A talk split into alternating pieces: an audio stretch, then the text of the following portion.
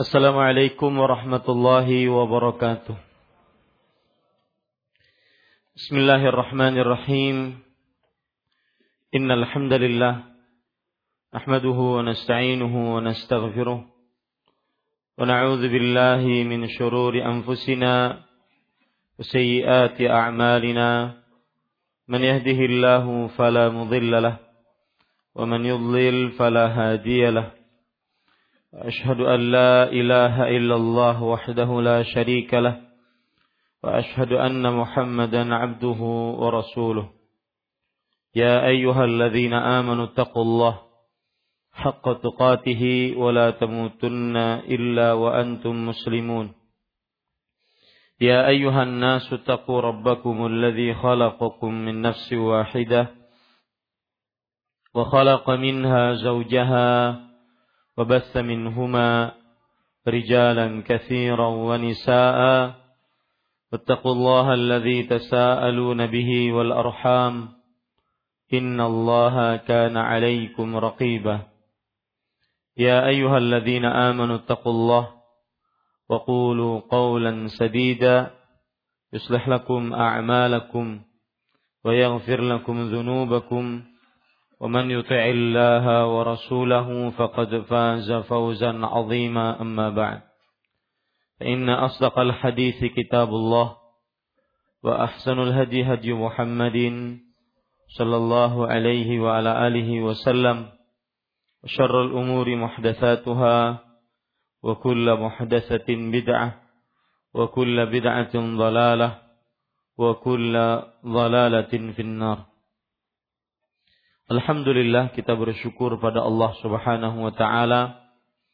Pada hari ini Rabu malam Kamis 13 Sya'ban 1438 Hijriah kita duduk bersama mengkaji ayat-ayat suci Al-Qur'an dan hadis-hadis Rasul sallallahu alaihi wa ala alihi wasallam yaitu membaca kitab tauhid yang ditulis oleh Al-Imam Al-Syeikh Al-Allamah Muhammad At-Tamimi rahimahullahu taala. Salawat dan salam semoga selalu Allah berikan kepada Nabi kita Muhammad sallallahu alaihi wa ala alihi wasallam, pada keluarga beliau, para sahabat serta orang-orang yang mengikuti beliau sampai hari kiamat kelak. Dengan nama-nama Allah yang husna dan sifat-sifatnya yang ulia kita berdoa Allahumma inna nas'aluka ilman nafi'an wa rizqan tayyiban wa amalan mutaqabbala. Wahai Allah sesungguhnya kami mohon kepada Engkau ilmu yang bermanfaat rezeki yang baik dan amal yang diterima. Amin ya rabbal alamin Bapak Ibu saudara-saudari yang dimuliakan oleh Allah Subhanahu wa taala. Pada kesempatan kali ini kita membahas bab yang baru yaitu bab ke-37. Qala al-musannif rahimahullahu taala min asy-syirki iradatul insani bi'amalihi dunya. Termasuk syirik seseorang menginginkan dunia dengan amalnya. Mohon bapak-bapak agak maju sedikit. Ada yang baru masuk tidak bisa masuk. Gak tahu nih kenapa dirubah. Ibu-ibu protes kali. Ya lebih baik kayak kayak dua hulu saja yang sudah terjadi.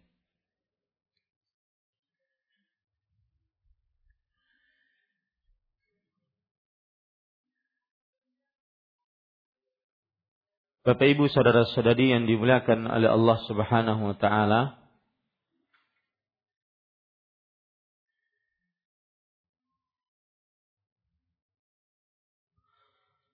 Termasuk syirik seseorang menginginkan dunia dengan amalnya.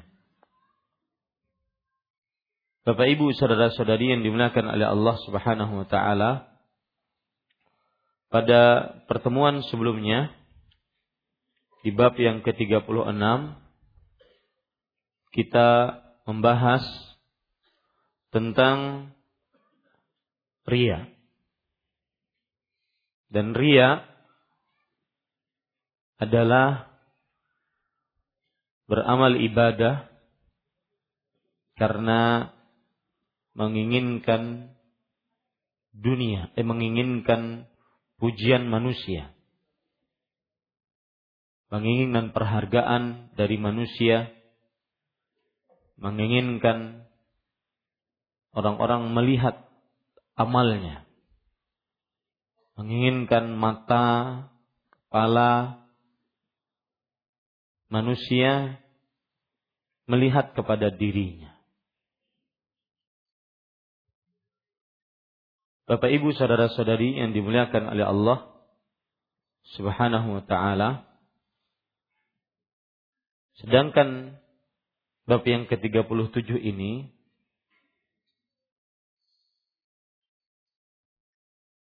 adalah seseorang ya silahkan diatur dulu deh ya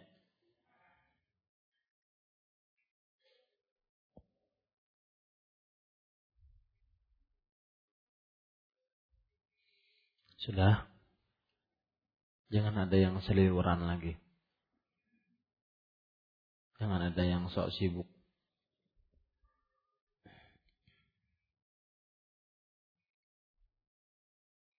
Ya. Qala al-musannif rahimahullah taala babun minasyirki iradatul insani bi'amalihi dunya. Bab termasuk syirik seseorang menginginkan dunia dengan amalnya. Bab ini kalau kita kaitkan dengan bab yang ke-36 yaitu tentang ria maka ria adalah beribadah kepada Allah menginginkan pujian sanjungan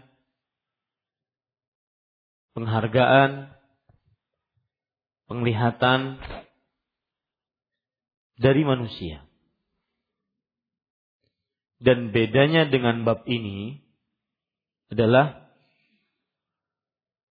seseorang dengan amal ibadahnya menginginkan perkara dunia. Dari mulai harta, kemudian kesehatan, kemudian perkara-perkara dunia lainnya. Jadi sebenarnya bab ke-36 tentang ria dengan bab ke-37 tentang seseorang menginginkan dunia dengan anak dengan amalnya ini ada semacam keterkaitan dari beberapa sisi dan perbedaan dari beberapa sisi. Keterkaitan dari beberapa sisi adalah dua-duanya baik ria ataupun beramal untuk dunia. Dua-duanya beramal menginginkan selain Allah. Ini keterkaitan antara dua sisi ini. Ria dengan amal untuk dunia. Dua-duanya menginginkan dari amalnya untuk selain Allah.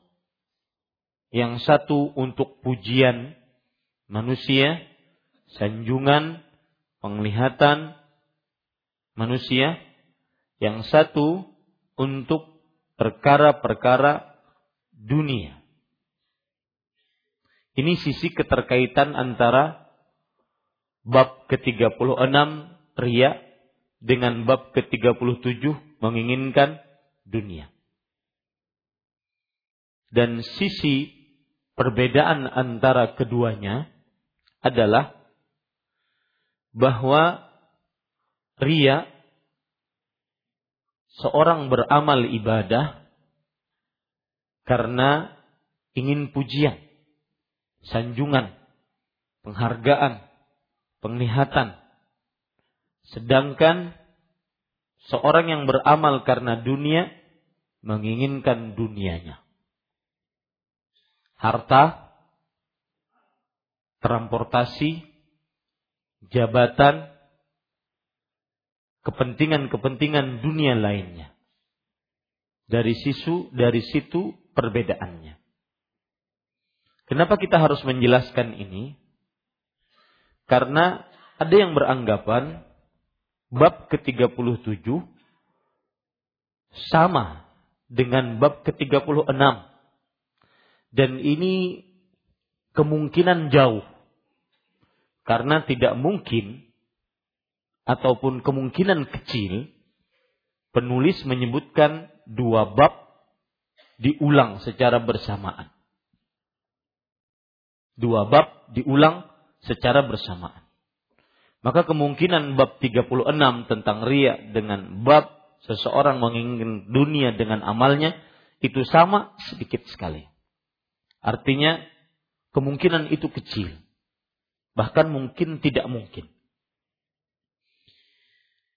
Dan ada juga yang mengatakan bab 37 adalah kekhususan dari bab 36. Ria besar, kemudian seorang beramal ibadah ingin dunia, bab dari bagian ria itu. Maka ini kemungkinan. Ini kemungkinan bisa seperti itu. Tapi pun kemungkinannya kecil. Artinya kenapa tidak disebutkan oleh penulis dimasukkan aja ke bab 36 sekalian. Allahu alam pendapat yang lebih kuat bahwa bab ke-37 adalah bab tersendiri. Bab tersendiri berbeda jauh dengan bab ke-36 itu tentang ria. Di bab yang ke-36 seseorang beribadah ria menginginkan pujian dalam ibadahnya agar dikatakan dia ahli ibadah, ahli sedekah, ahli puasa, ahli berbuat baik dan semisalnya. Dan di dalam bab ini yang ke-37 seseorang beribadah menginginkan bukan untuk dilihat. Dikatakan ini, dikatakan ini, dikatakan ini.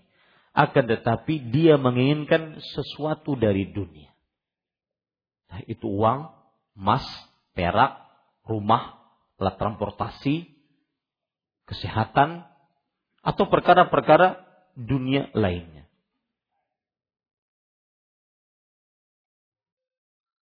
ataupun dia menginginkan anak, istri, perempuan, atau yang semisalnya.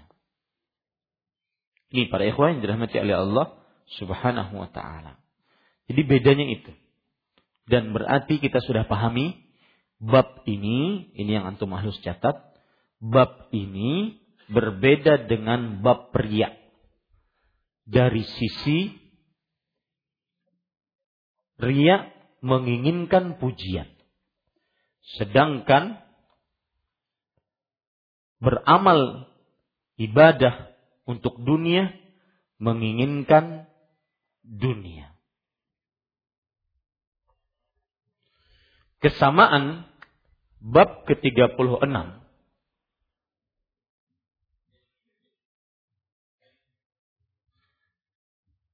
dia dengan bab 37 tentang beramal ingin dunia ingin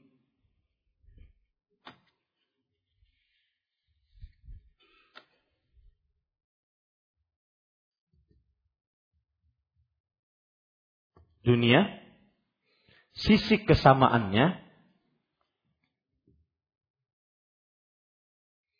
dua-duanya beribadah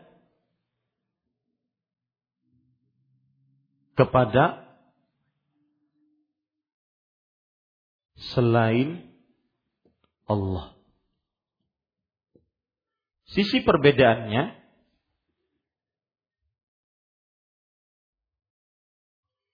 adalah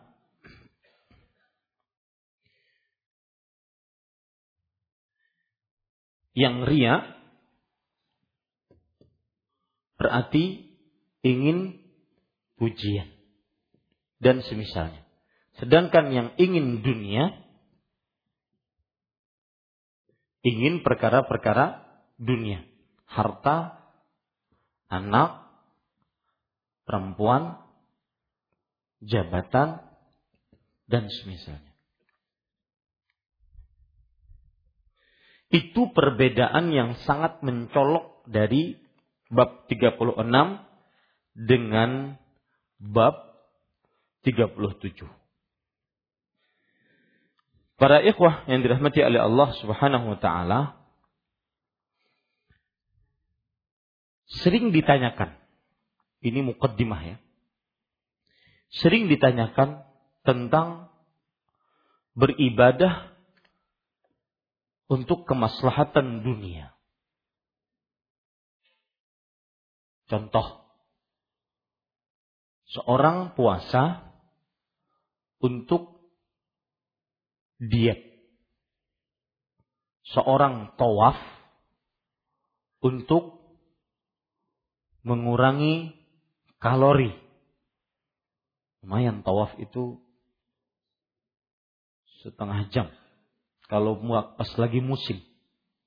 Seorang sa'i, sa'i itu 700 meter. Dari sofa ke marwah 700 meter. Kali 7. Berarti 49. Hampir 5 kilo. Seorang berjalan. Maka dia sa'i untuk haji atau umroh tapi dia niatkan juga untuk menguras kalori yang ada dalam tubuhnya sehingga berkurang. Apa hukum-hukum seperti ini? Maka perhatikan ada pembagian-pembagian. Pembagian ini disebutkan oleh Imam Al-Qarafi. Dan faedah ini juga saya dapatkan dari tulisan kawan saya karena Allah Subhanahu wa taala, Al-Ustaz Firan dan Dirja di dalam website beliau. Judulnya bersedekah agar ditambah rezekinya di dunia apakah disebut syirik? Menyambung tali silaturahim untuk diluaskan rezekinya, untuk dipanjangkan umurnya. Apakah disebut kesyirikan? Perhatikan pembagian yang begitu lengkap. Insya Allah Ta'ala. Pertama, pembagian, antum mencatat judulnya, pembagian permasalahan beribadah karena dunia. Pembagian permasalahan beribadah karena dunia. Yang pertama yaitu seseorang yang beribadah murni karena riak. Tidak ada niatan ibadah sama sekali di dalamnya. Maka ini adalah riyaknya orang-orang munafik. Hampir-hampir tidak pernah dilakukan oleh seorang muslim. Allah Subhanahu wa taala berfirman di dalam Al-Qur'an, "Innal munafiqina yukhadi'una Allah wa huwa khadi'uhum. Wa idza qamu ila salati qamu kusala yura'unan nas wa la yadhkurunallaha illa qalila. Surah An-Nisa surat keempat ayat 142. Sesungguhnya orang-orang munafik mereka menipu Allah dan Allah membalas tipuan mereka. Dan apabila mereka berdiri untuk sholat, mereka berdiri dengan malas.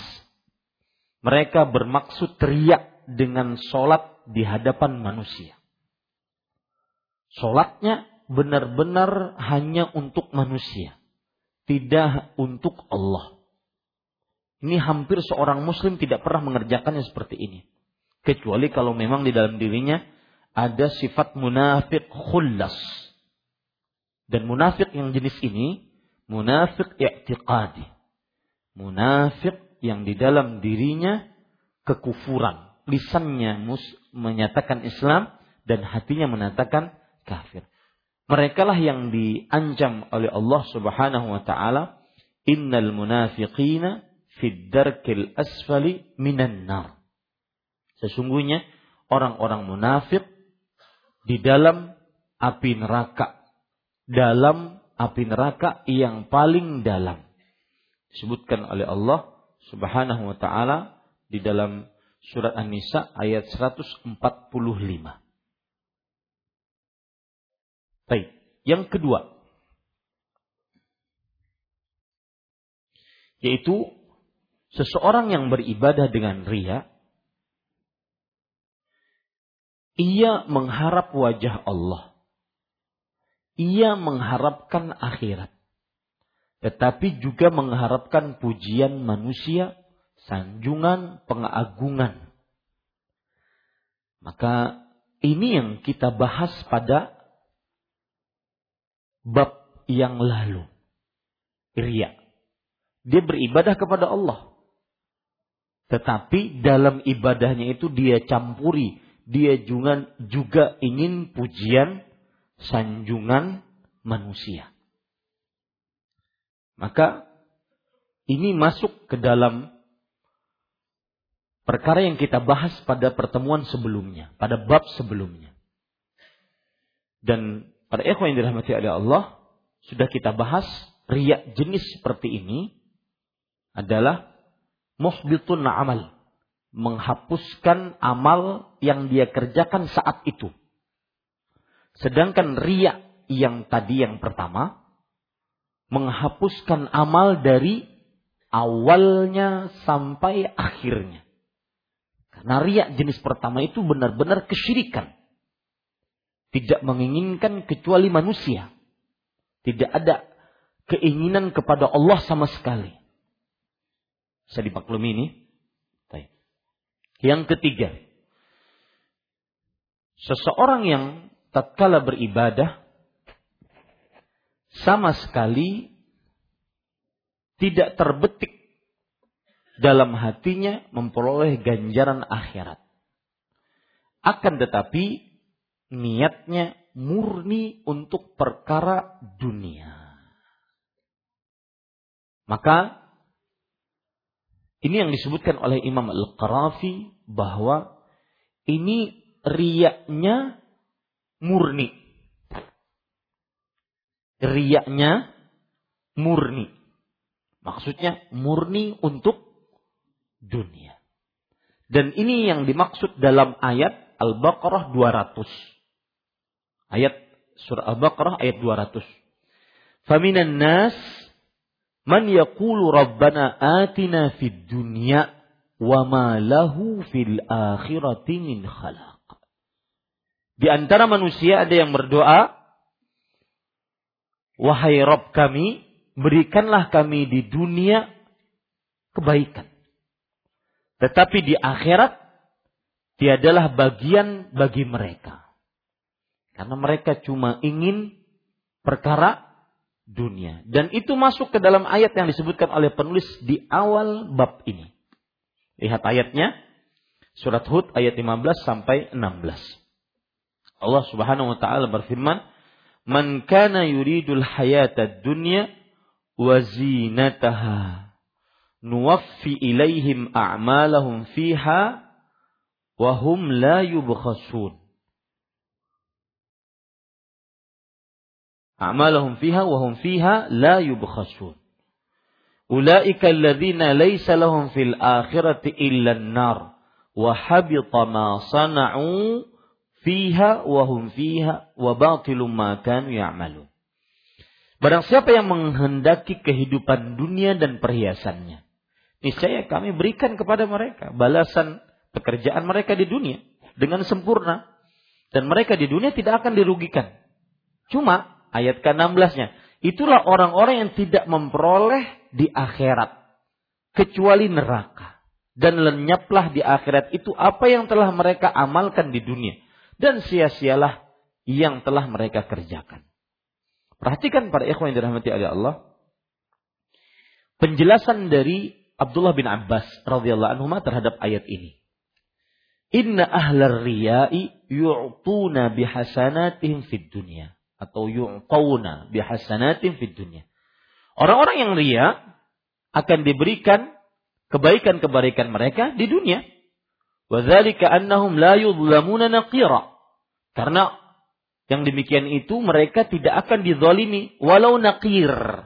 Naqir itu kalau saya tidak salah ingat ada kurma, ada biji di dalamnya, kemudian ada di dalam biji itu ada semacam uh, apa sih namanya?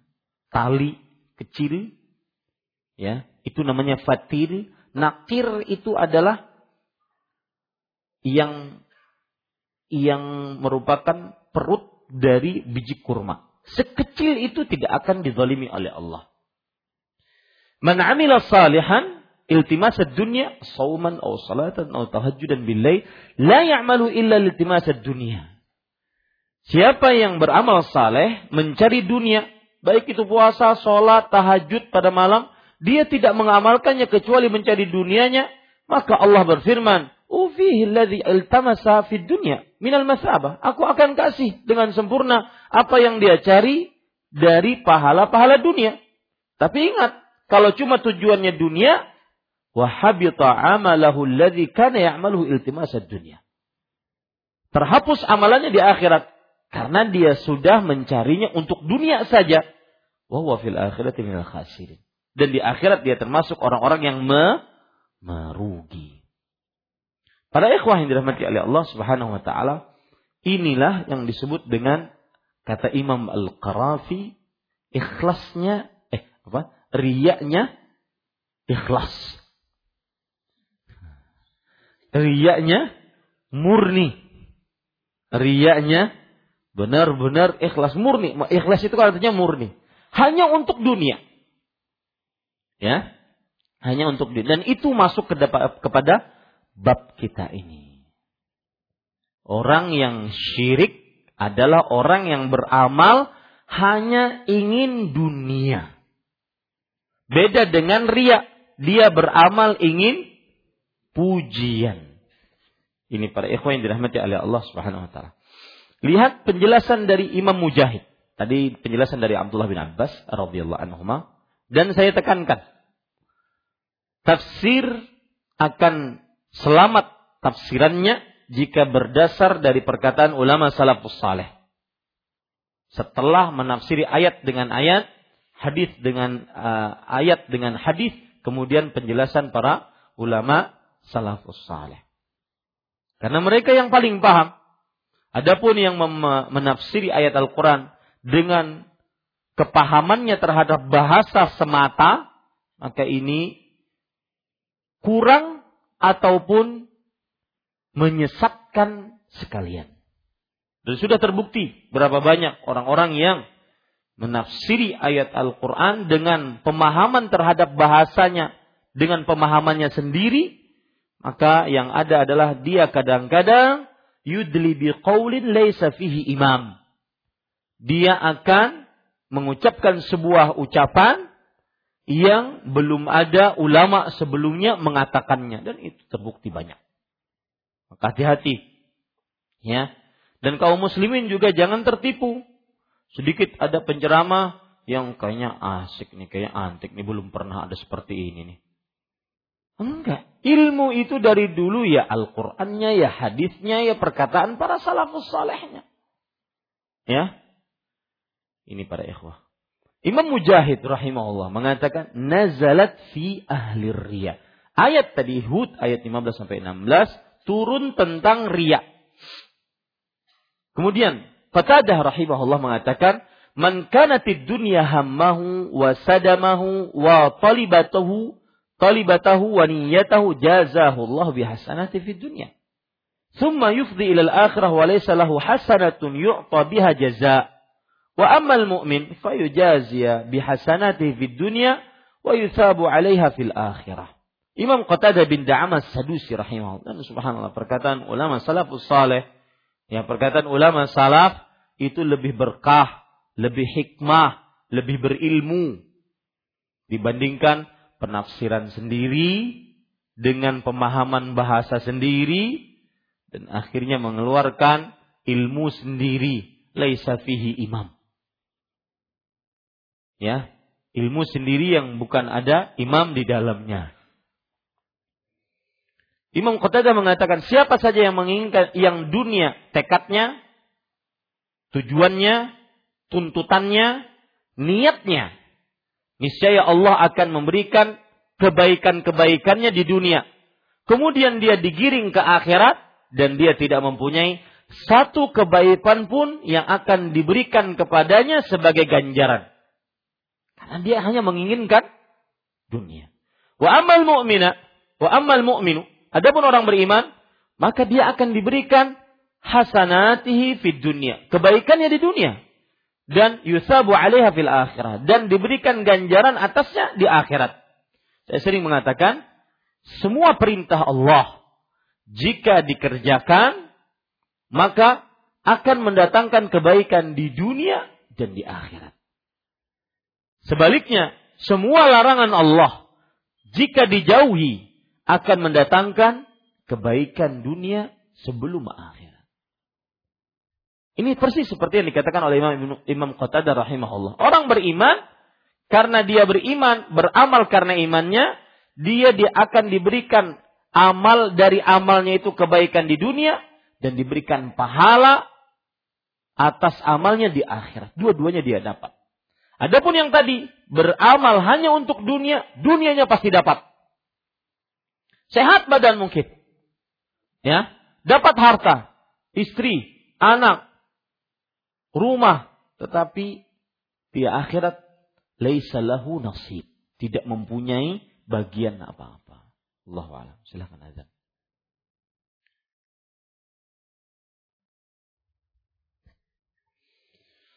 Kita lanjutkan. Yang keempat. Di yang pertama tadi apa? Beramal hanya untuk riak kepada manusia. Murni riaknya untuk manusia. Maka ini sifat orang-orang munafik i'tiqadi. Dan terhapus amalnya dari awalnya sampai akhirnya. Dan orang ini musyrik. Yang kedua, beramal tadi? Hah?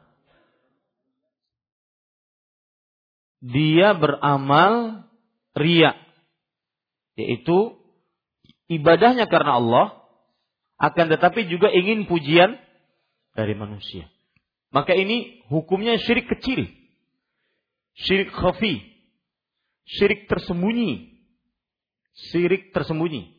Dan sudah kita bahas pada bab yang lalu bahwa ini amalnya itu hapus. Tidak semua amal tetapi amalnya yang ada riaknya tadi hapus. Yang ketiga, seorang yang beramal yang riaknya ikhlas untuk dunia. Riaknya murni untuk dunia. Yaitu Orang yang beramal hanya untuk dunia. Maka orang ini juga termasuk kesyirikan. Allah akan berikan kepada dia dunianya. Tapi di akhirat tidak memiliki pahala sama sekali. Karena sudah di dunia dia dapatkan. Yang keempat sekarang, dan ini yang paling utama.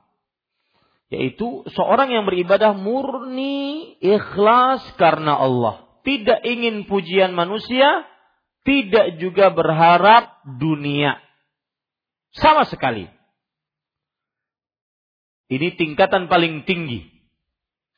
Ya, tingkatan paling tinggi. Jadi bukan karena nomor empat kemudian nomornya empat, tidak. Tetapi ini adalah tingkatan paling tinggi. Murni beribadah karena Allah. Tahajud, sedekah, puasa, zakat karena memang berharap hanya pahala dari Allah. Berharap hanya wajah Allah. Tidak ada niatan pujian manusia, sanjungan, penghargaan. Juga tidak ada niatan ingin mendapatkan dunia. Benar-benar murni beribadah kepada Allah. Dan ini tingkatan paling baik.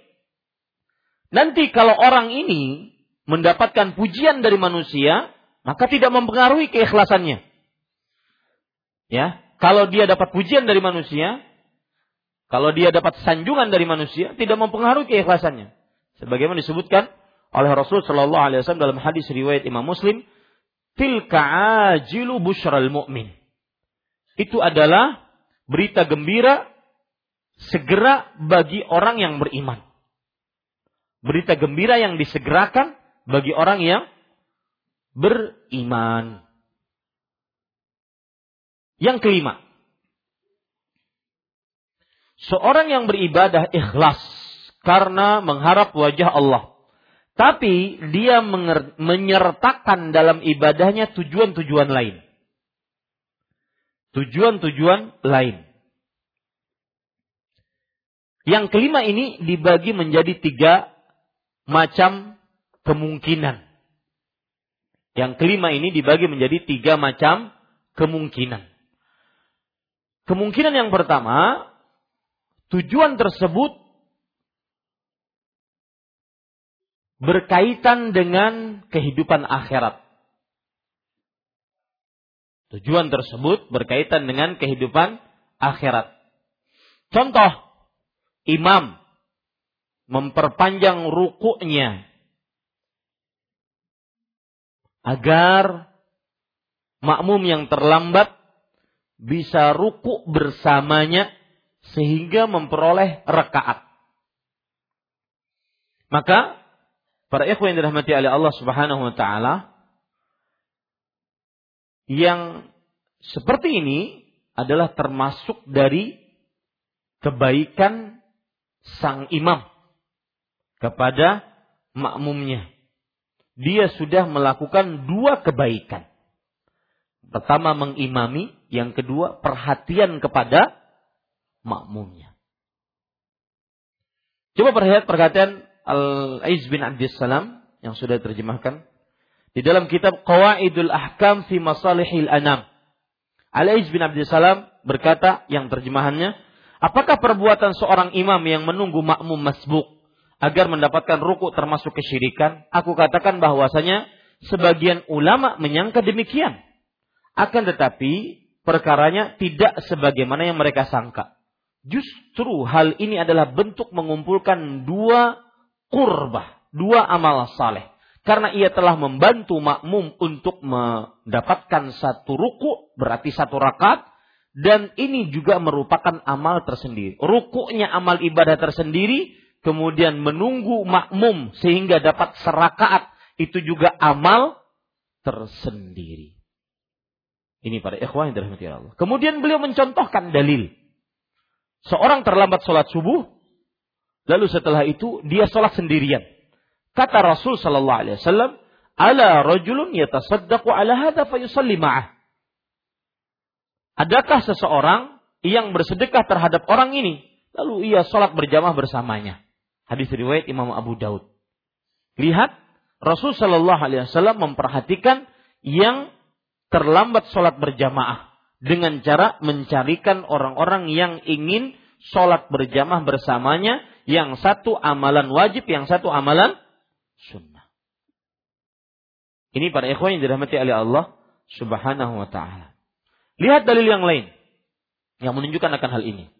Inilah akumu ila salah wa ana uridu an utawwala utawwila fiha fa asma'u buka as-sabi fa ajuzu karahiyata an asyqa ala ummi hadis riwayat Imam Abu Daud artinya sesungguhnya aku hendak sholat dan aku ingin memperbanyak sholatnya lalu aku mendengar tangisan anak kecil maka aku pun memperingan mempercepat sholatku khawatir memberatkan ibunya.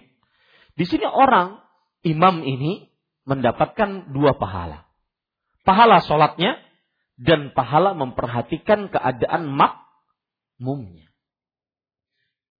Ini adalah amalan ikhlas mengharap wajah Allah, tapi disertai dengan tujuan-tujuan lain yang pertama yang berkaitan dengan akhirat. Maka dia akan dapatkan ganda pahalanya. Dia akan dapatkan ganda pahalanya. Baik, para ikhwan dirahmati oleh Allah Subhanahu wa taala. Yang kedua, kemungkinan kedua. Tujuan tersebut berkaitan dengan dunia. Nah, maksudnya apa? Seorang beramal mengharap wajah Allah tapi ada kaitannya dengan dunia. Disertai dengan tujuan lain dan tujuan lain ini ada kaitannya dengan dengan dunia. Tetapi dibolehkan oleh syariat. Tujuan dunia ini dibolehkan oleh syariat. Buktinya banyak dalil-dalil yang akan kita sebutkan nantinya. Seperti misalkan hadis Rasul, riwayat Imam Muslim. Man sarrahu an yubsatalahu fi rizqih wa yunsa'alahu fi athari falyasul rahimah. Siapa yang ingin diluaskan rezekinya, dipanjangkan umurnya, maka hendaklah dia bersilaturrahim. Atau seseorang yang ingin bersedekah berharap karena mendapatkan pahala dari Allah Subhanahu wa taala, kemudian agar anaknya sembuh. Rasul Shallallahu alaihi wasallam bersabda, dawu marwakum bi sadaqah. Obati anak-anak kalian dengan sedekah. Jadi yang kedua ini adalah beribadah mengharap wajah Allah, tapi disertai dengan tujuan dunia dan tujuan dunia ini ada dalilnya, gitu loh. Ada dalil, ada dalilnya. Maka ini diperbolehkan. Ini diperbolehkan. Contoh yang lain apa? Yang ada dalilnya. Hah? Apa? Istri yang baik agar rizki yang baik agar mencari rizki yang baik. Taib. Amalannya apa maksud saya? Amalannya kemudian diniatkan rezeki yang baik. Istighfar contohnya. Ingin dapat anak. Istighfar ingin dapat anak. Allah Subhanahu wa taala berfirman dalam surat Nuh, "Faqultu astaghfiru rabbakum innahu kana ghaffara, yursilis samaa'a 'alaikum midrara wa yumdidukum bi amwal wa banin wa yaj'al lakum jannatin wa yaj'al lakum anhara. Malakum la tarjuna lillahi waqara." Artinya, aku berkata kepada kaumku, beristighfarlah kalian kepada Rabb kalian Sesungguhnya Allah Maha Pengampun. Maka niscaya Allah akan menurunkan hujan yang lebat kepada kalian. Wa yumdidukum bi amwah. Dan Allah akan memberikan harta kepada kalian, anak. Nah, di sini lihat ini. Istighfar bukan karena bertobat dari dosa, tetapi beristighfar dia ingin beristighfar sebagai ibadah plus disertai agar mendapatkan anak agar mendapatkan anak. Taib. Boleh tidak ini? Boleh. Karena kenapa? Mengharap wajah Allah dan disertai dengan tujuan dunia, tapi ada dalilnya. Boleh ini. Tapi ada dalilnya. Diperbolehkan. Contoh yang lain. Ada hadis riwayat Imam Abu Daud. Di sini saya ingat sekali karena waktu kita kuliah di Fakultas Hadis, kita disuruh nyari hadis ini. Dan kita sebut atau bukan kita sebut terkenal dosennya dengan killer, dosen killer. Syekh Doktor uh, lupa saya namanya. Beliau adalah qari'-nya Syekh Abdul Muhsin Al-Abbad. Beliau mengatakan beliau mengatakan cari hadis ini dan cari apakah dia sahih. Ibnu Adam irka' li arba'an. Akfika eh awalan Ibnu Adam irka' li arba'an awalan nahar akfika akhirahu. Wahai anak Adam, salatlah kamu di pagi hari Salat sunnah maksudnya. Empat rakaat. Aku akan cukupkan keperluanmu sampai sore. Ya, sampai sore. Maksudnya seharian semalaman penuh dicukupkan. Dengan sholat empat rakaat pagi hari. Sholat apa nih Ustaz? Sholat duha. Setelah terbit matahari. Sholat duha. Baik. Ada orang mengerjakan sholat duha dengan niatan agar dengan niatan dunia. Tapi ada dalilnya tadi. Kira-kira boleh tidak? Boleh. Ya, ini para ikhwah yang dirahmati oleh Allah Subhanahu wa taala. Tentunya para ikhwah, poin yang kedua, kemungkinan kedua ini kalah tentunya kedudukannya dengan nomor empat tadi. Hah? Yang murni sedekah hanya karena Allah. Enggak ada niatan dunia sama sekali, murni hanya karena Allah. Ya, beda dengan orang yang bersedekah, dia ingin agar anaknya sembuh. Dia murni bersedekah karena Allah, tapi ada niatan lain tujuannya dunia, tapi ada dalilnya. Ini boleh, tetapi kedudukannya lebih rendah dibandingkan yang nomor empat tadi. Yang murni bersedekah hanya karena Allah subhanahu wa ta'ala. Baik. Yang ketiga, kemungkinan ketiga. Tujuan-tujuan tersebut berkaitan dengan dunia, akan tetapi tidak ada nas khusus menjelaskannya. Ya, tetapi tidak ada nas khusus menjelaskannya.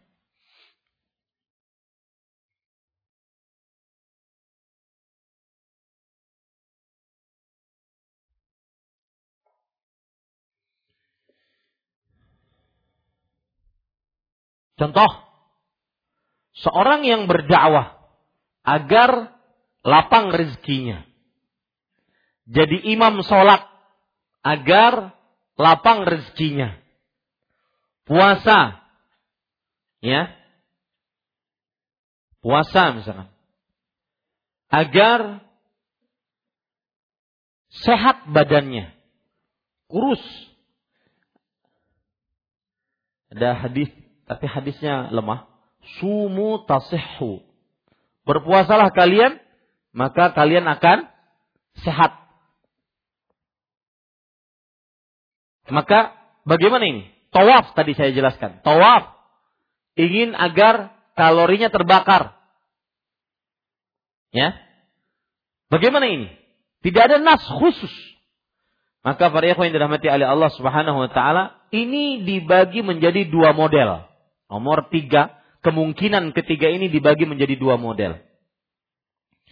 Perkara dunia yang menjadi tujuannya ternyata ia tujukan untuk amalan akhirat.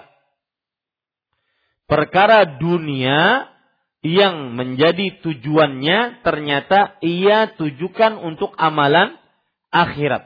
Contoh, seseorang menjadi imam dengan niat untuk memperoleh upah imam. Lantas ia niatkan upah tersebut untuk menjalankan amal saleh seperti menafkahi istri, anak, memberikan sedekah kepada nafkah kepada orang tuanya dan semisalnya. Maka secara lahiriah ini sama dengan model yang pertama. Kemungkinan pertama tadi. Ya. Kemungkinan pertama tadi apa? Beramal untuk amalan akhirat. Ya. Dia niat ikhlas karena Allah berharap wajah karena Allah, tapi disertakan dengan tujuan lain dan tujuan lain itu adalah tujuan akhirat.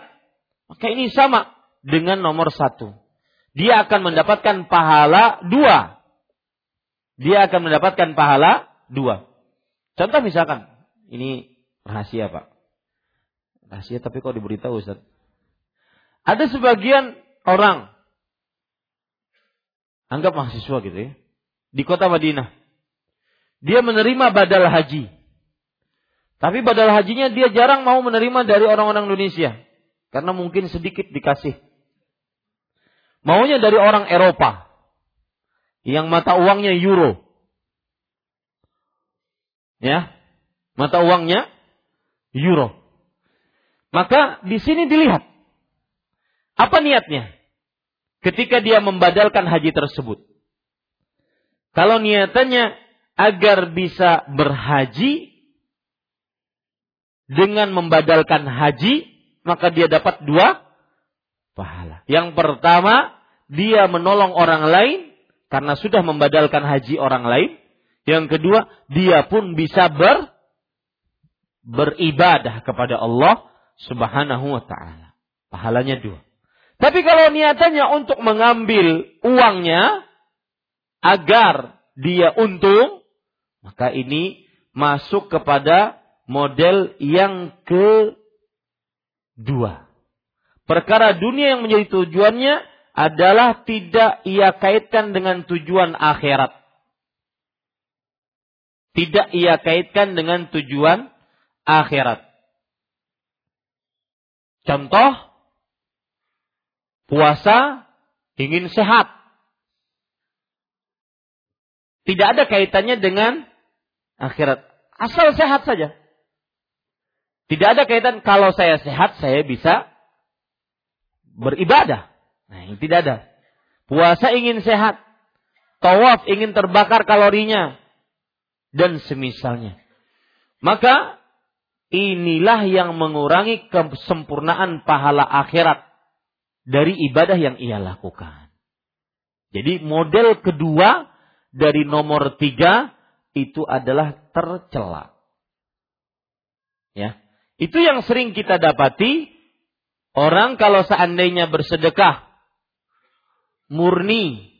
Ingin dunia. Nah sekarang pertanyaan deh. Itu kan semua tadi penjelasan kita masuk kepada pengamalan secara uh, permasalahan-permasalahan di lapangan.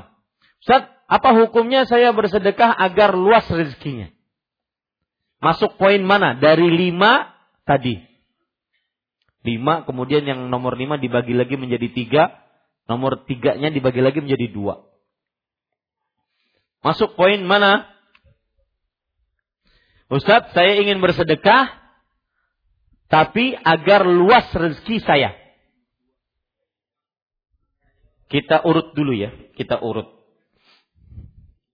Ini sengaja saya ulang-ulang Biar antum keluar dari sini hafal urutannya. Jadi setelah ini tidak bingung. Kita urut dulu yang paling utama. E, permasalahannya apa? Beramal dicampuri keinginan lain. Baik. Nomor paling pertama, paling utama. Yaitu nomor empat tadi. Kita sengaja rubah nomornya.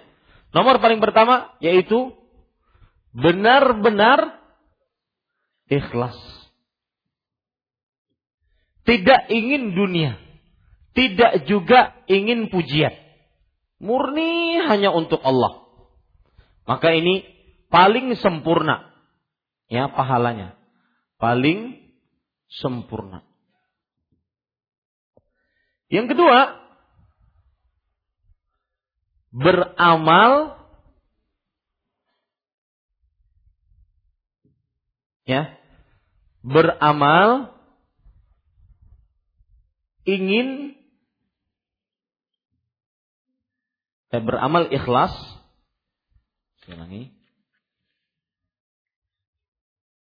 ikhlas dicampuri tujuan lain. Maka ini dibagi tadi menjadi tiga. A, tujuannya akhirat. Ini nomor lima ini. Ya, ini dalam tulisan antum tadi nomor lima. Tujuannya akhirat. Maka dia akan mendapatkan pahala pahala dua. Contohnya bagaimana? imam sholat ingin dapat upah agar bisa menafkahi keluarga, anak istri, kemudian orang tua dan semisalnya. Membadalkan haji ingin agar bisa berhaji, beribadah. Karena ingin sekali. Kalau duit sendiri gak punya, akhirnya cari badalan. Ayo siapa yang badalkan saya mau. Karena saya ingin berhaji. Maka ini dapat dua pahala. Saya masih ingat perkataan uh, Syekh Abdul Muhsin Al-Abbad. Selalu setiap ditanya tentang haji dan dikasih uang, beliau mengatakan, dalam masalah ini dilihat. Idza kana niyatuhu, idza kanat niyatuhu. Ya ya huj liya huj. Ini bahasa Arabnya menarik. Ya huj liya khud.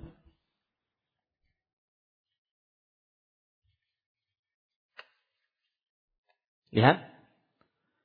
Yahuj.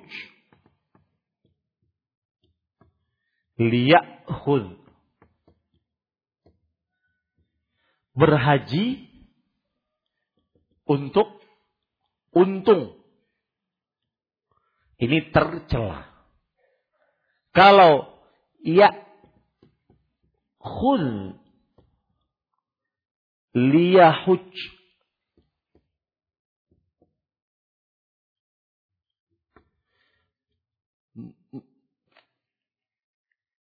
mengambil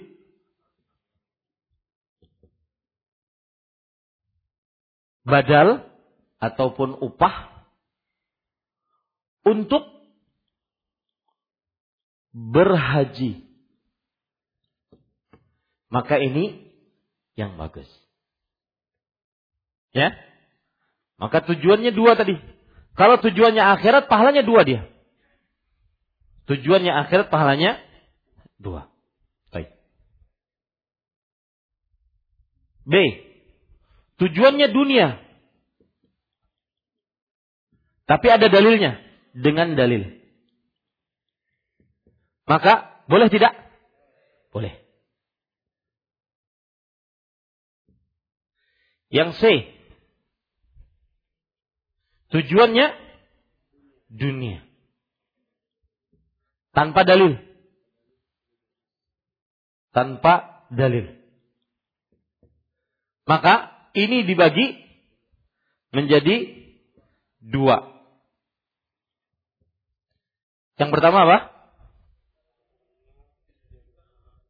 Dunia untuk akhirat. Maka ini seperti nomor berapa? Oh, belum.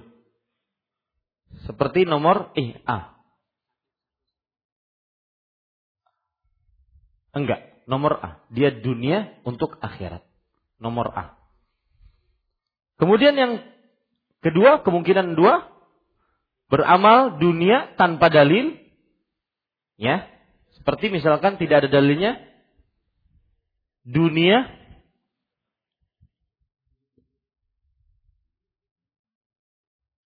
apa pembagiannya? Tidak ada tidak ada akhiratnya. Tidak ada tujuan akhiratnya. Maka ini yang mengurangi pahala. Nah, satu dua tiga, satu dua tiga sekarang. Apa ini? Yang ketiga. Beramal itu paling parah. Yang nomor satu yang antum catat tadi paling parah. Beramal ria. Iya, betul beramal ria mengharapkan pujian manusia. Ya, ini yang kita bahas pada bab sebelumnya. Yang keempat,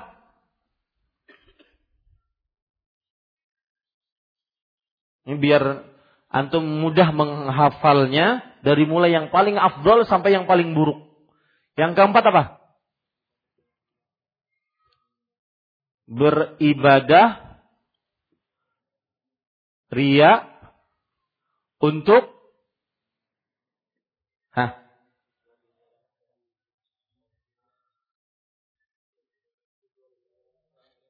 Tujuan yang kelima pokoknya yang paling parah beribadah murni karena ria. Oh ini, beribadah untuk dunia. Ya.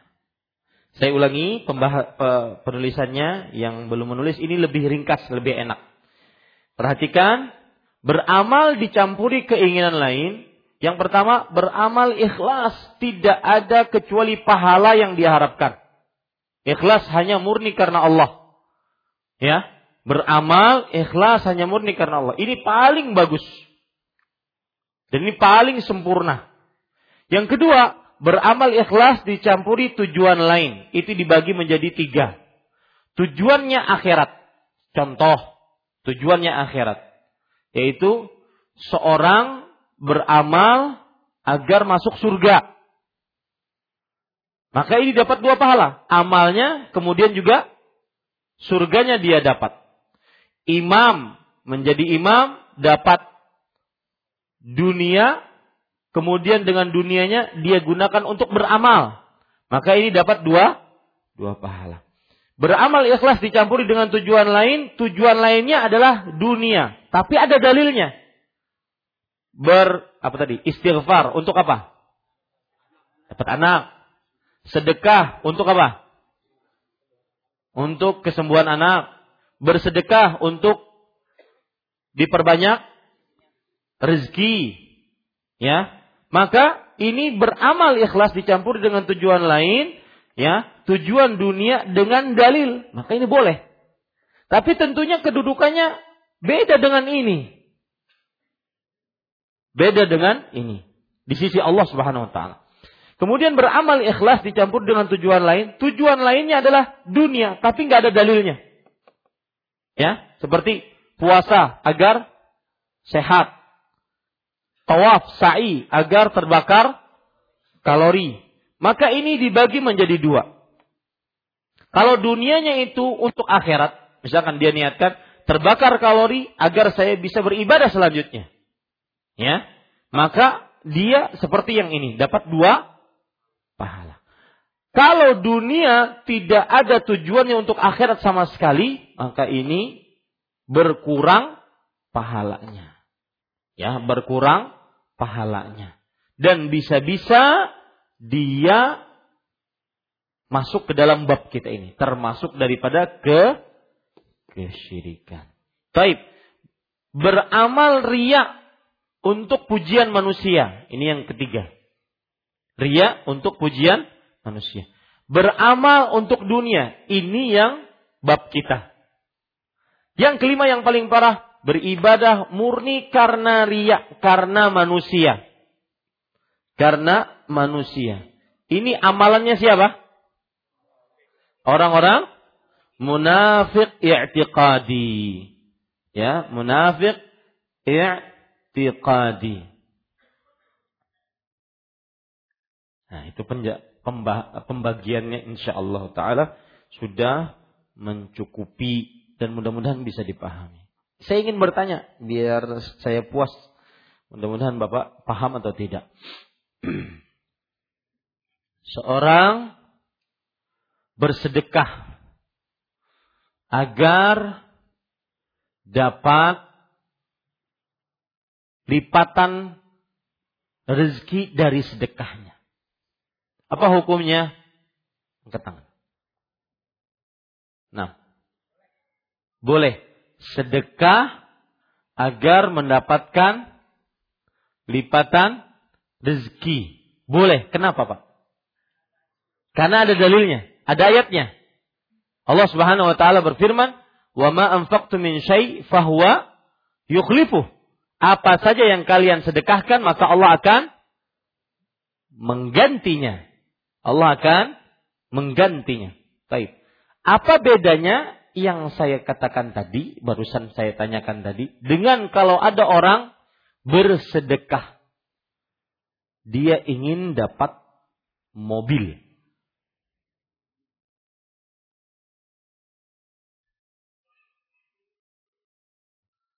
Sedekah ingin dapat mobil. Angkat tangan. Nah, Abu Fathi.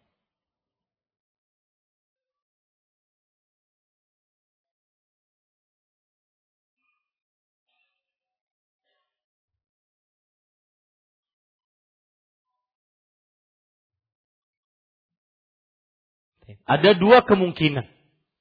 Jazakallah khair. Kalau seandainya dia hanya untuk mobilnya saja. Saya ingin mobilnya tok. Maka berarti tujuannya cuma dunia. Berarti masuk ke dalam bab kita ini. Ya. Dan termasuk kesyirikan. Tapi kalau tujuannya saya bersedekah demi dapat mobil. Kan tidak ada dalilnya toh? Tidak ada dalilnya. Tapi dia gunakan untuk tujuan akhir. Agar bisa nganterin ustadz. Misalkan ya gitu. Agar bisa berdakwah. Saya ingat dulu ada kawan sebelum datang istrinya dan masih sampai sekarang jadi kawan dekat. Sebelum datang istri, masya Allah, ke mana-mana bisa nganterin saya, nganterin dakwah ke sana, ke sana, ke sana. Pas datang istrinya ke Arab Saudi, Ya, setiap kali jadwal dakwah pasti selalu minta maaf. Afwan Ustaz, istri saya lagi perlu saya. Afwan Ustaz, anak saya lagi begini. Saya katakan, nggak usah minta maaf. Itu hak istri. Itulah sebabnya kenapa sebagian sahabat ketika sudah masuk ke dalam rumah istri Rasul Sallallahu Alaihi Wasallam radhiyallahu anhunna, mereka bertekad, mereka bertekad, la atazawwajun nisa. Aku tidak ingin menikahi wanita. Sebabnya kenapa? Karena terkadang perempuan mengganggu aktivitas ibadah laki-laki. Hah? Bujur kada? Terkadang. Maka ini bekal bagi yang mau menikah. Ataupun yang sudah menikah ingin menikah lagi. Ya, ini para ikhwan yang dirahmati oleh Allah Subhanahu wa taala. Tapi Rasulullah SAW mengatakan wa atazawwajun nisa. Aku menikahi wanita. Dan beliau orang yang paling bertakwa, orang yang paling takut kepada Allah, orang yang paling banyak ibadahnya kepada Allah Subhanahu wa taala. Baik. Permasalahan selanjutnya. Ustaz, saya ingin bersedekah agar anak saya sembuh. Apa hukumnya? Hah? Boleh. Kenapa? Ada dalilnya. Dawu mardakum bis sadaqah. Obati penyakit keluarga kalian dengan sedekah. Dan itu bisa dilakukan. Ya, bisa dilakukan. Jujur saya sebelum membaca penjelasan rincian yang luar biasa ini, saya dulu berpendapat bahwa apabila seorang bersedekah, maka lebih baik dia bersedekah karena Allah, kemudian dia berdoa kepada Allah agar anaknya sembuh. Ya, berdoa kepada Allah. Artinya bertawassul dengan amal soleh sedekah yang dia lakukan. Ya Allah, saya tadi bersedekah. Sembuhkan anak saya. Daripada dia meniatkan sedekah dengan sedekah ini semoga anak saya sembuh. Nah, ini beda dengan dua hal tadi. Tetapi dengan perincian seperti ini maka kita katakan siapa yang bersedekah dengan niatan anaknya sembuh maka boleh. Ya, boleh. Tentunya pahalanya tidak sesempurna yang orang benar-benar bersedekah murni hanya berharap pahala dari Allah Subhanahu wa taala. Baik. Bisa dipahami pada ikhwah pembagiannya? Bisa?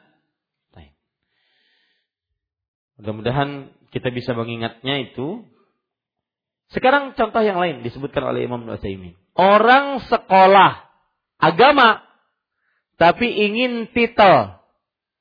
Ada yang nganjurin ke saya, Ustadz, kenapa nggak ngambil S2? Nyaman orang yang meremehkan pian tuh, kalau sudah melihat titel tuh, kawajua pian membusungkan dada. S1 di bawah MA, di bawah doktor, ya. Ah, apa hukumnya? Kuliah agama untuk mendapat titel. Masuk mana itu dari lima? Hah? Dilihat ya, dilihat. Untuk kalau Ustadz, kalau untuk mendapatkan titel saja berarti masuk mana? Nomor empat, hanya dunia.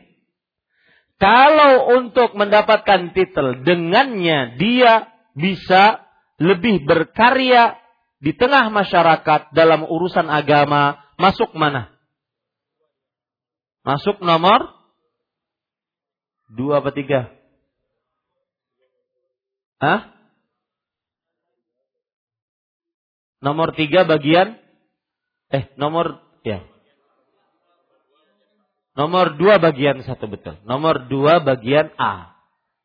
Ya, ini para ikhwan yang dirahmati Allah. Jadi ingat itu pembagian-pembagiannya jangan bingung. Ya. Yang pertama ikhlas, murni, tidak ada niatan apa-apa, hanya berharap wajah Allah. Oh, ini paling sempurna. Yang kedua adalah seorang yang tercampuri dengan tujuan-tujuan. Dan itu dibagi menjadi tiga. Yang ketiga karena ria ingin dapat pujian. Yang keempat karena dunia. Yang kelima karena manusia. Karena ria hanya ingin pujian manusia semata. Benar-benar murni mutlak untuk manusia. Ini yang paling parah. Wallahu a'lam. Nah, para ikhwan yang dirahmati oleh Allah Subhanahu wa taala, coba kita baca sekarang apa yang disebutkan oleh penulis dari ayat ini. Qala al-musannif rahimahullahu taala minasyirki iradatul insani bi'amalihi dunya. Bab ke-37 termasuk syirik seseorang menginginkan dunia dengan amalnya. Wa qaulullahi ta'ala dan firman Allah Subhanahu wa taala Man kana yuridul hayata dunya wa zinataha nuwaffi ilaihim a'malahum fiha wa hum fiha la yubkhasun. Ulaika alladhina laysa lahum fil akhirati illa an-nar wa habita ma sana'u fiha wa batilun ma kanu ya'malun. Artinya barang siapa yang menghendaki kehidupan dunia dan perhiasannya, niscaya kami berikan kepada mereka balasan pekerjaan mereka di dunia dengan sempurna dan mereka di dunia itu tidak akan dirugikan. Itulah orang-orang yang tidak memperoleh di akhirat kecuali neraka. Dan lenyaplah di akhirat itu apa yang telah mereka usahakan di dunia. Dan sia-sialah apa yang telah mereka kerjakan. Surat Hud ayat 15 sampai 16.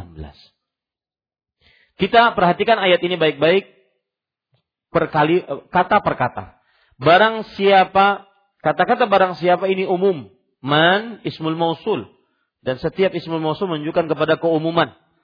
Barang siapa yang menghendaki kehidupan dunia. Para yang dirahmati oleh Allah, kehidupan dunia maksudnya adalah pahala dunia. Sebagaimana yang ditafsiri oleh Abdullah bin Abbas radhiyallahu anhu. Kehidupan dunia maksudnya adalah pahala dunia. Ada penafsiran yang, yang lain yaitu kekal dunia. Pahala dunia, ada penafsiran yang lain yaitu kekal di dunia.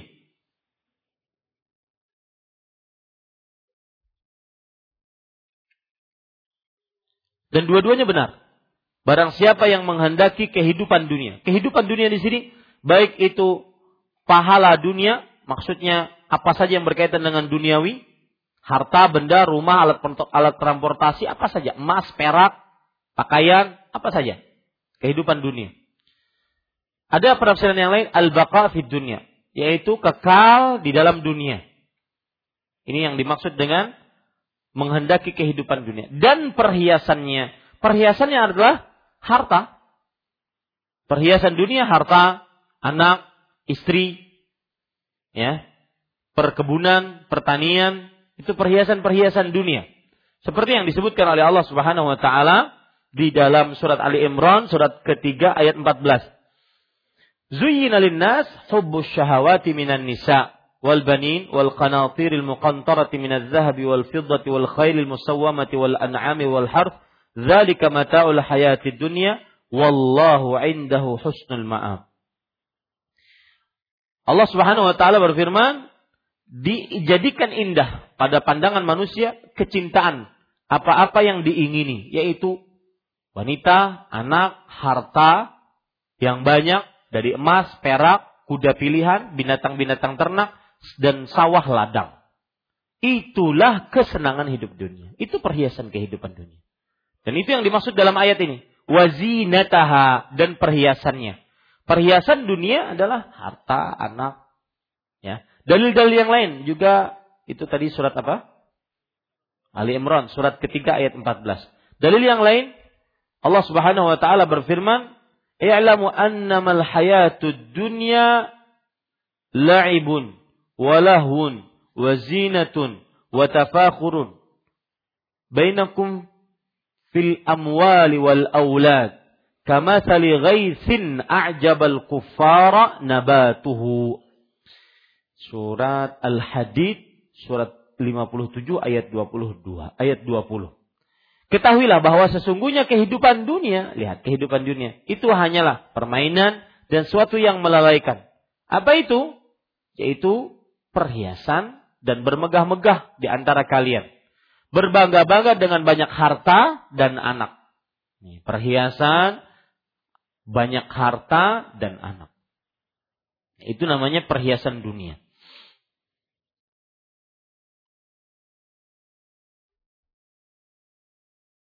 Makanya para ikhwah, Imam Nukasir menyatakan hati-hati dengan perhiasan-perhiasan dunia. Istri, anak, bisa-bisa mereka menjadi musuh bagi kalian. Ya. Disebutkan oleh Allah Subhanahu wa taala dalam Al-Qur'an surat At-Taghabun ayat 60 eh, surat 64 ayat 14. Allah berfirman, Ya ayyuhalladzina amanu inna min azwajikum wa auladikum aduwwan lakum fahdharuhum. Sesungguhnya dari istri-istri wahai orang yang beriman, sesungguhnya di antara istri-istri dan anak-anak kalian adalah bisa menjadi musuh bagi kalian. Lihat penafsiran apa yang dimaksudkan bahwa istri bisa menjadi musuh. Kata Imam Ibnu Katsir rahimahullah, annahu yultaha bihi an amal saleh. Gara-gara istri lalai dari amal saleh. Perhatikan yang baru nikah. Kadang dia sepertama. Sebelum nikah sepertama. Pas sudah menikah, masbuk paling terakhir. Basah pulang. Yultaha bihi anil amal saleh. Ya, yang belum menikah jangan ketawa, belum paham. Spesar. Ya. Yaitu dilalaikan dari amal saleh. Sebagaimana firman Allah yang sama Al-Munafiqun ayat 9. Ini sama. Surat At-Taghabun ayat 16 sama dengan Al-Munafiq. Ayat berapa? Ayat 14 dengan Al-Munafiqun ayat 9. Ya ayuhalladzina amanu la tulhikum amwalukum wala auladukum an zikrillah. Wahai orang yang beriman, jangan sampai harta dan anak-anak kalian melalaikan kalian dari zikir kepada Allah Subhanahu wa taala. Lihat, Allah Subhanahu wa taala berfirman yang dimaksud bahwa anak dan harta dan istri bisa jadi musuh maksudnya adalah lihat, perkataan Imam Mujahid. Yahmilu rajulu ala qati'atir rahim atau maksiati rabbih fala yastati'u rajul ma hubbihi illa an yuti'ah. Seseorang memutuskan hubungan kekerabatan, bermaksiat kepada Robnya, maka dia tidak sanggup, laki-laki ini tidak sanggup untuk tidak mentaatinya. Disebabkan karena kecintaan dia kepada istrinya, anaknya, dan hartanya. Akhirnya, ya, kita dapati di masyarakat seorang anak laki-laki memutuskan hubungan dengan orang tuanya gara-gara istri. Gara-gara istri. Sang istri tidak mau untuk berkunjung ke rumah orang tuanya. Akhirnya dia pun tidak mau berkunjung. Ini banyak terjadi. Banyak nggak terjadi? Banyak. Seorang bermusuhan dengan pamannya, saudara bapaknya dengan bibinya, saudara bapaknya atau saudari ibunya, saudari saudara ibunya, paman bibi bisa, bisa dari bapak atau dari ibu. Bermusuhan. Gara-gara kenapa? Karena si paman ini bermusuhan dengan anak dia. Dengan sepupu. Ya. Yang sepupu itu adalah anak kita. Ini banyak terjadi di masyarakat gara-gara istri, gara-gara anak terputus hubungan rahim. Ya.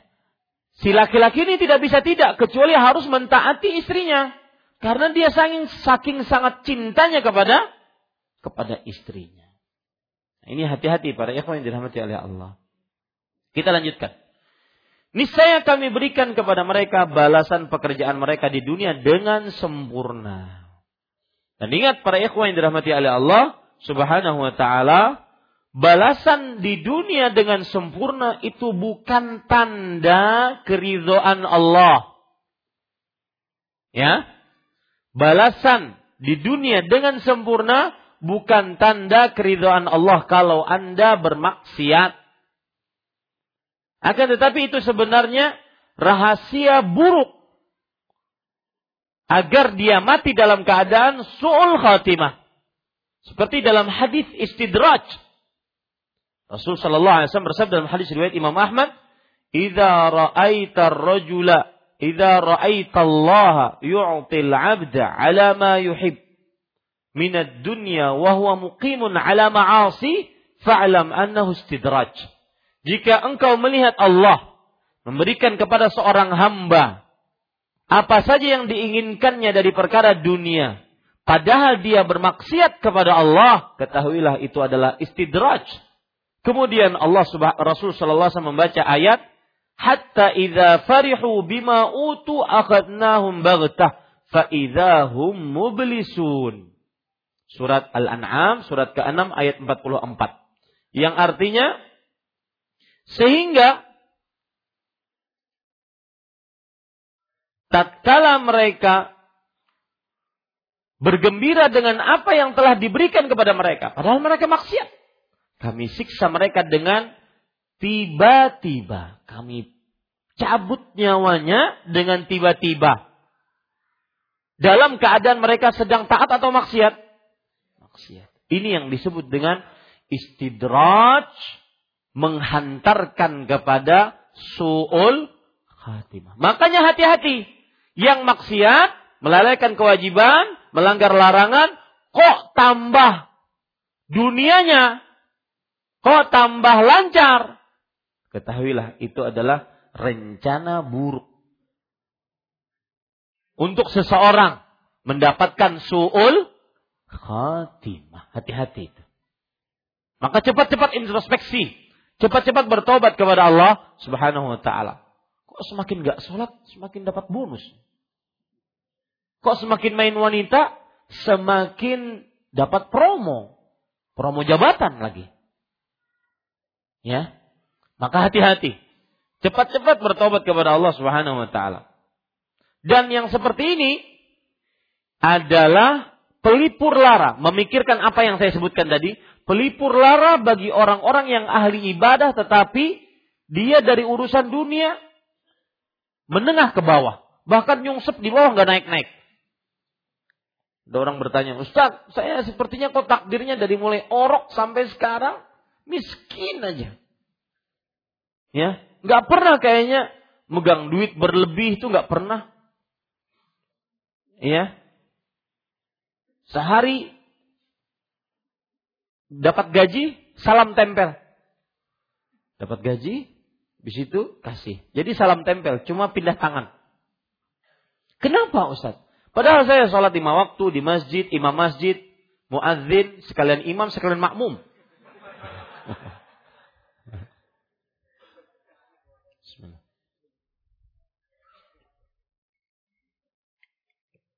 Maka jawabannya tadi. Wahai saudaraku, ingatlah siapa yang bermaksiat, baik melalaikan kewajiban, melanggar larangan, kemudian diberikan dari dunianya, ketahuilah itu adalah istidraj dan itu rencana buruk untuk orang tersebut mendapatkan su'ul khatimah. Hati-hati itu. Pelipur lara yang kedua untuk orang-orang ahli ibadah yang ekonominya menengah ke bawah adalah bahwa apabila ada orang bermaksiat kok tambah tinggi, maka ketahuilah. Itu nikmat yang Allah berikan disegerakan di dunia. Nanti di akhirat seperti yang disebutkan dalam surat Hud ini. Ulaika alladzina la yasalahum fil akhirah illa nar. Mereka di akhirat tidak memiliki kecuali neraka. Di situ ada peniadaan setelahnya penetapan yang menunjukkan kepada pembatasan. Lihat artinya itulah orang-orang yang tidak uh, apa? Mana tadi? Itulah orang-orang yang tidak mempunyai memperoleh di akhirat kecuali tidak memperoleh di akhirat kecuali. Di situ ada tidak peniadaan, kemudian pengecualian. Penetapan. Para ulama mengatakan, zikru al-isbat ba'da nafi yadullu al hasri wal imtina. Penyebutan penetapan setelah peniadaan menunjukkan kepada pembatasan dan tidak masuk kepada yang lainnya. Artinya pasti dia akan rugi. Tidak ada sama sekali keuntungan di akhirat baginya. Maka pelipur laranya adalah hadis Rasul. Yang mereka disegerakan di dunianya. Di akhirat tidak ada sama sekali kecuali siksa. Lihat hadis Rasul riwayat Imam Muslim. Uh, Umar bin Khattab radhiyallahu anhu ketika melihat Rasulullah SAW tidur di atas tikar yang kasar membekas pada tubuh beliau yang mulia. Kemudian Umar bin Khattab radhiyallahu anhu menangis Kata Rasul sallallahu alaihi wasallam, "Ayo bekik." Apa yang menyebabkan engkau menangis wahai Umar? Kata Umar bin Khattab, "Ya Rasulullah, ud'u Allah falyuwassi' ala ummatik." Wahai Rasulullah, berdoalah agar umatmu diluaskan, dilapangkan rezekinya sehingga engkau tidak tidur di atas tikar yang kasar ini. Inna Farisa war Ruma la ya'budun Allah wa hum aghniya. Sesungguhnya orang-orang Persia, Romawi, Nasrani Yahudi, mereka tidak menyembah Allah, tidak beribadah kepada Allah, mensyirikkan Allah, dosa paling terbesar. Akan tetapi mereka dilampangkan rezekinya. Apa yang dijawab oleh Rasulullah? Kata Rasulullah sallallahu alaihi wasallam, "Ulaika qaumun ujjilat lahum thayyibatun fi hayatihim dunya." Mereka adalah orang-orang yang disegerakan kebaikan-kebaikan mereka di kehidupan dunia. Nah, ini Makanya saya sering mengingatkan hati-hati yang hidupnya nyaman terus. Ya, hati-hati. Terutama apabila dibarengi dengan maksiat. Yang hidupnya jarang dapat ujian, cobaan. Hati-hati. Banyak-banyak istiqamah, berdoa agar diberkahi rezekinya. Bukan berarti kita mencari musibah bala, enggak. Bukan berarti kita harus miskin, tidak. Akan tetapi hati-hati, jangan sampai itu tanda istidraj yang berujung su'ul khatimah. Atau itu tanda bahwa seseorang diberikan kebaikan dunianya. Nanti di akhirat cuma siksa. Hati-hati ya, para ikhwan yang dirahmati oleh Allah. Kita lanjutkan. Kami berikan kepada mereka balasan pekerjaan mereka di dunia dengan sempurna. Dan mereka di dunia tidak akan rugi, dirugikan. Kenapa tidak dirugikan? Karena Allah berfirman, "Wala yuzlamuna naqira." Mereka tidak akan dizalimi walau naqira. Ya, sebagaimana dalam surah An-Nisa ayat 124. Walau sedikit pun naqir, para ikhwan yang dirahmati oleh Allah Subhanahu wa taala, sebagaimana yang sudah saya sebutkan tadi, naqira adalah sesuatu yang ada pada biji kurma yang dia uh, seperut biji kurma. Itu nakir. Ya, tidak dizalimi, Allah tidak menzalimi manusia walau sekecil itu pun. Maka kalau dia berniat beramal ibadah untuk dunianya, dia akan dapat dunianya, tidak akan dizalimi oleh Allah. Itulah orang-orang yang tidak memperoleh, yang tidak memperoleh di akhirat kecuali neraka. Nah, di sini pembatasan sebagaimana sudah disebutkan tadi. Maksudnya adalah pasti dia akan dapat neraka di akhirat. Tidak ada pahala lain ataupun ganjaran lain. Lenyaplah di akhirat itu apa yang telah mereka usahakan di dunia dan sia-sialah apa yang telah mereka kerjakan. Nah, ini yang kadang-kadang membuat bingung akhirnya ini. Lenyaplah di akhirat itu orang yang mereka usahakan di dunia. Nah, sebagian orang tadi sudah dihapus ya. Nomor berapa tadi? Nomor dua. Kemudian bagian C, bagian ketiga. Yang berniat ibadah dibarengi dengan tujuan lain dunia tidak ada nas dalil. Maka dia ini dibagi menjadi dua. Kalau tujuannya akhirat maka dia masuk kepada dapat dua pahala. Kalau tujuannya murni dunia, ibadahnya ikhlas, tapi karena dibarengi juga dengan apa? Dibarengi dengan dengan dunianya, maka dia ini kurang pahalanya. Ya, kurang pahalanya. Yang lebih parah lagi, yang nomor tiga dan nomor empat dan nomor lima. Nah, sebagian orang saya bacakan tadi artinya ya, gini. Yang ingin saya maksud adalah sebagian orang mengatakan dan lenyaplah di akhirat itu apa yang telah mereka usahakan di dunia. Nah, kata-kata di dunia ini sebagian orang mengatakan sedekah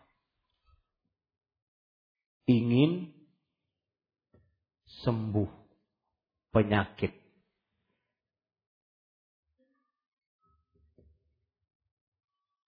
Sebagian orang mengatakan ini tidak boleh. Kenapa? Karena ini berarti ingin perkara dunia.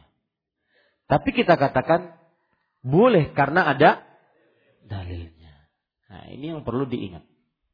Ya, ini yang perlu diingat. Sedekah ingin dilipatkan rezekinya. Dilipatkan rezekinya. Boleh tidak? Boleh. Kenapa? Karena ada dalil. Ya. Ini. Yang tidak boleh nomor empat.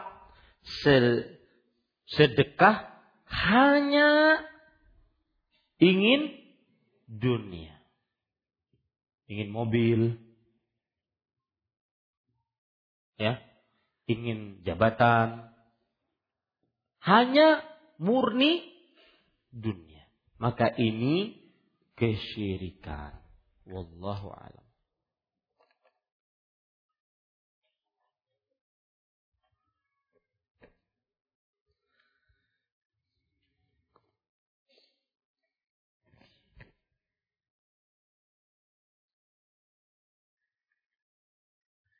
Baik, para ikhwan yang dirahmati oleh Allah Subhanahu wa taala. Kira-kira itu yang bisa kita sampaikan pada kesempatan kali ini biar bisa pertanyaan. Silahkan jika ada yang ingin bertanya. Dan saya ingin menjawab pertanyaan-pertanyaan yang sesuai dengan tema dulu. Ya, kalau tidak sesuai baru kita, kalau ada waktu baru kita jawab.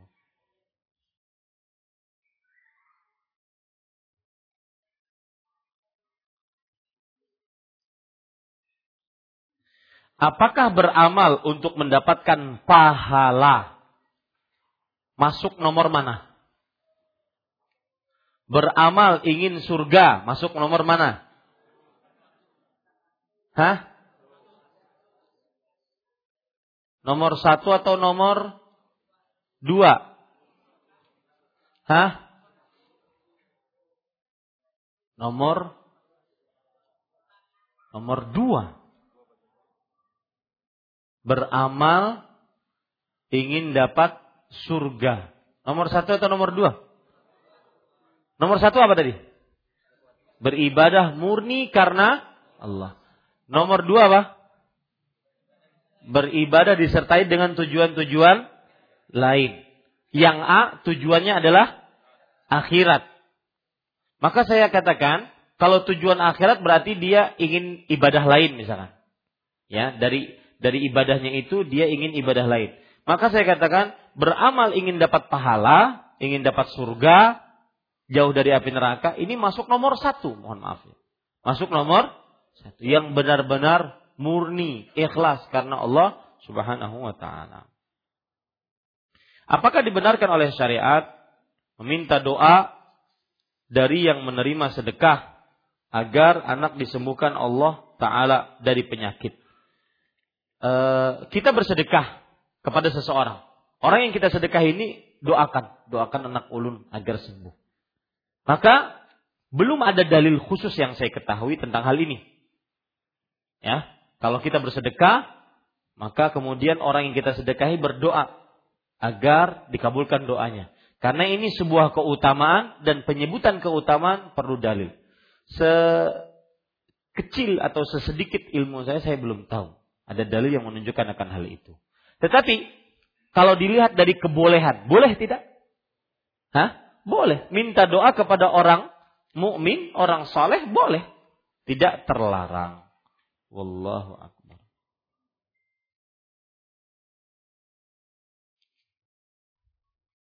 Nah, ada yang lain?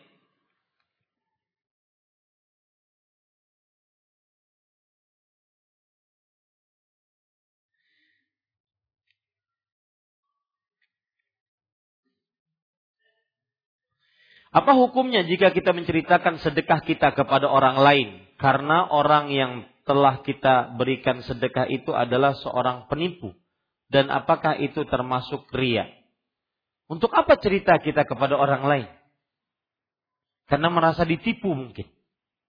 Ya, merasa ditipu. Maka jawabannya tidak perlu untuk bercerita kepada orang lain kecuali kalau seandainya kita ingin memperingatkan orang lain agar tidak terkena tipu oleh orang tersebut yang kita sedekahi tadi.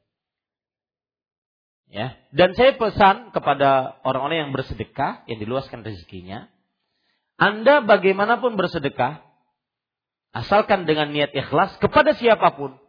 Tepat tujuan, tidak tepat tujuan, tepat tetap dapat pahalanya. Ya, misalkan kita bersedekah kepada seseorang. Kita tidak tahu orang ini, yang penting dia minta-minta kita sedekahi. Ternyata dia gunakan untuk beli rokok.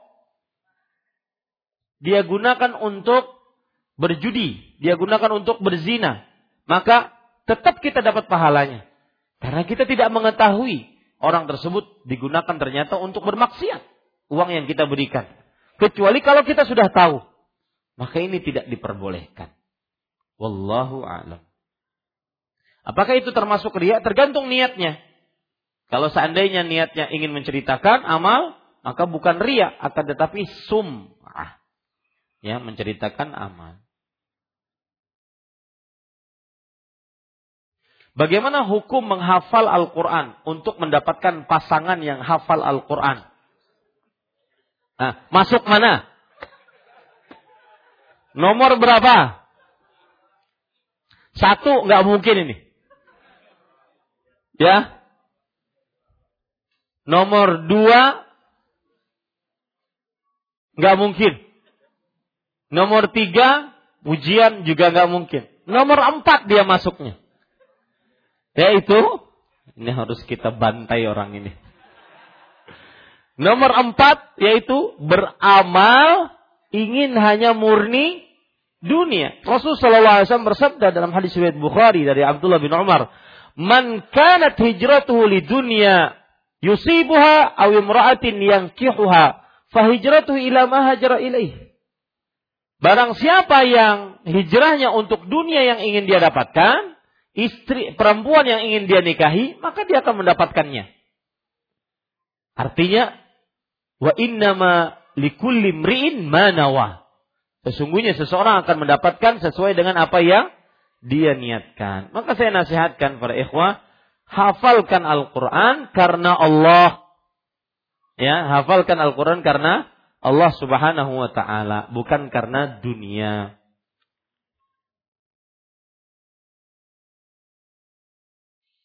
Tetapi ada orang ber, berkilah, Ustaz, pasangan yang hafal Quran kan bagus. Bisa untuk tujuan akhirat. Ya. Maka kalau dia berkilah seperti ini, naiklah derajatnya. Nomor dua berarti. Nomor dua, yang tujuannya ikhlas dunia, tujuannya dibarengi dengan tujuan dunia dan akhirat ini. Ya, Dunia dia dapat dunianya, kemudian akhirnya dia bisa menghafal bersama. Baik. Bagaimana jika kita bekerja untuk berikhtiar menikah? Apakah tujuan ini termasuk meraih dunia? Maka jawabannya tidak, malahan ini amal ibadah. Ya. Bekerja untuk tujuan amal saleh yaitu menikah. Maka ini amal ibadah. Mudah-mudahan dapatkan mendapatkan uh, pasangan yang saleh. Di salah satu kantor harus pakai absensi, terutama di sekolah-sekolah.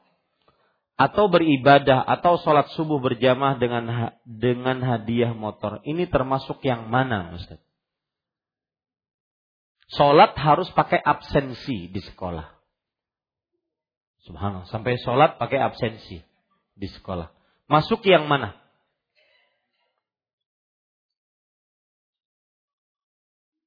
Tentunya tergantung niatnya.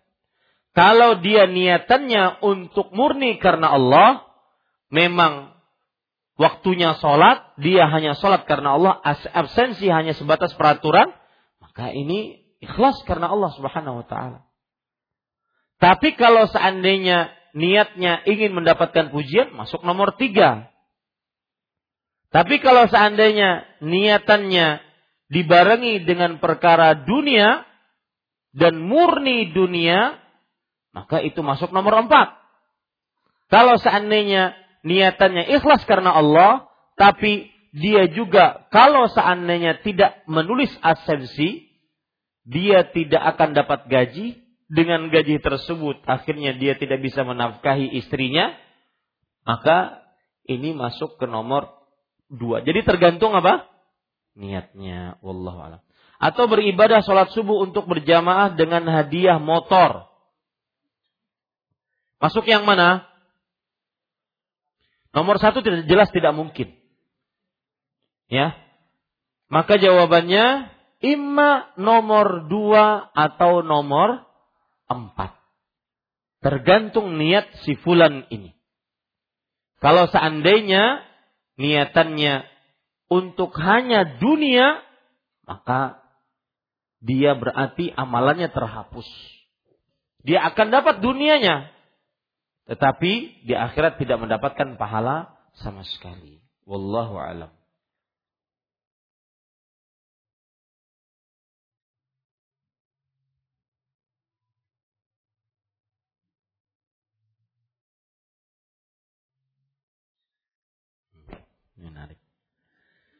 Ada hadis yang saya sebutkan tadi. Hadisnya terkenal. Innamal amalu bin niat. Sesungguhnya amalan-amalan itu sesuai dengan niatnya. Wa innamal likulli imri'in manawa. Dan siapa yang dan seseorang sesuai dengan apa yang ia niatkan. Faman kanat hijratuhu lillahi wa rasulih fa hijratu ila Allah wa rasulih. Siapa yang hijrahnya karena Allah dan Rasulnya, maka hijrahnya berarti karena Allah dan Rasulnya. Wa man kanat hijratu li dunya yusibuha aw imra'atin yankihuha fa hijratu ila ma hajara. Siapa yang hijrahnya karena dunia yang ingin dia dapatkan, istri yang ingin dia nikahi, maka atau perempuan yang ingin dia nikahi, maka dia akan mendapatkan apa yang dia niatkan. Pertanyaannya, bolehkah seseorang mengaji sunnah atau hijrah sunnah dengan mendompleng niatnya sekaligus mendapatkan istri atau suami yang berpegang teguh dengan sunnah dalam artian cinta lokasi. Umai. Cinta lokasi ada dalam pengajian. La haula wala quwata illa billah. Maka jawabannya hadis Rasul. Fahijratu ila ma hajara ilaih. Hijrahnya sesuai dengan niatannya.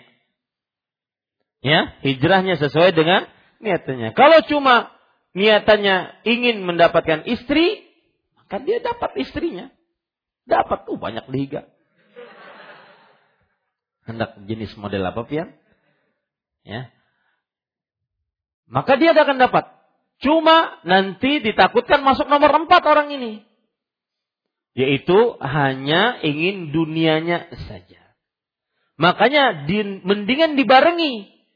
Menjadi nomor dua dan ditujukan a akhirat. Dalam artian dia menuntut ilmu ikhlas karena Allah subhanahu wa ta'ala.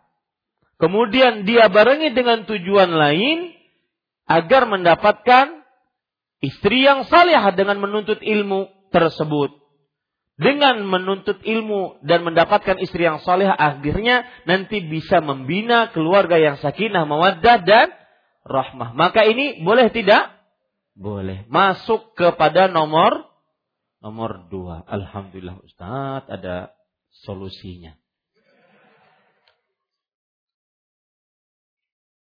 kapan waktu yang afdal mengamalkan zikir pagi petang yang afdal yaitu pagi dan petang.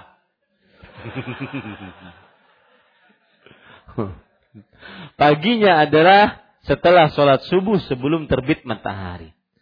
Petangnya adalah setelah sholat asar sebelum terbenam matahari. Wallahu a'lam.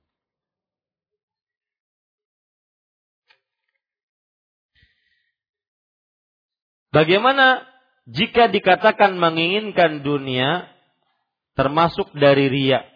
Karena Imam Al-Qayyim rahimahullah berkata tentang amal saleh al-khalisu minar ria.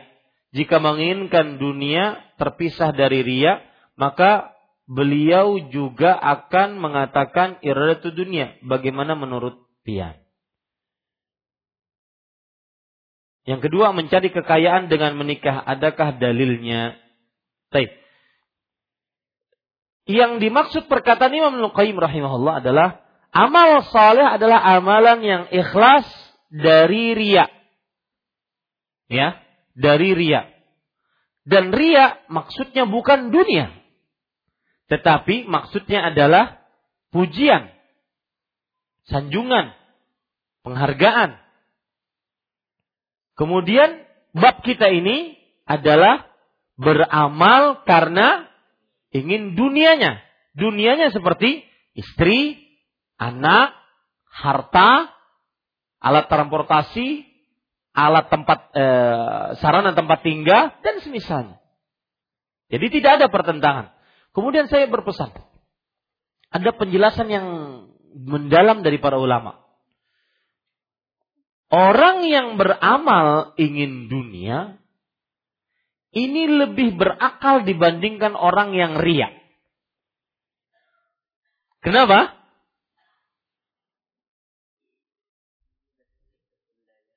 Ada fisiknya dia dapat.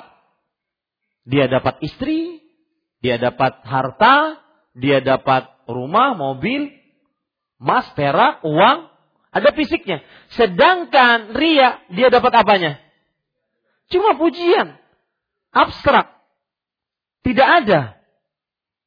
Itu pun mungkin orang memuji. Makanya saya katakan dua-duanya tercela. Cuma orang yang beramal karena dunia lebih berakal daripada orang yang beramal karena ria. Paham ya? Dan dua-duanya menyatu dalam perkara apa? Semuanya beribadah untuk selain Allah. Seperti yang saya jelaskan di awal tadi. Mencari kekayaan dengan menikah. Adakah dalilnya? Dalilnya Allah Subhanahu wa taala berfirman di dalam Al-Qur'an, "In yakunu fuqara'a yughnihimullah min fadlih." Jika mereka orang-orang fakir, maka dengan menikah Allah Subhanahu wa taala akan memberikan kekayaan kepada mereka. Surat An-Nur surat 24 ayat 32. Allah berfirman di awal ayatnya, "Wa ankihul ayama minkum was-salihina min ibadik." Dan kawinlah, kawinkanlah orang-orang sendirian di antara kalian. Ini ini jomblo nih. Ya. Al-ayama. Yang sendirian di antara kalian. Dan orang-orang yang layak kawin dari hamba-hamba kalian. Yang laki-laki ataupun perempuan. Jika mereka miskin, Allah memampukan mereka dengan karunia-Nya. Abu Bakar Siddiq menafsiri ayat ini, iltamisu fil uh, iltamisul ghina fin nikah. Carilah kekayaan dalam menikah. Dan orang menikah pasti kaya. Karena yang asalnya jomblo sendirian, bantalnya satu, kalau sudah menikah, mau tidak mau harus dua.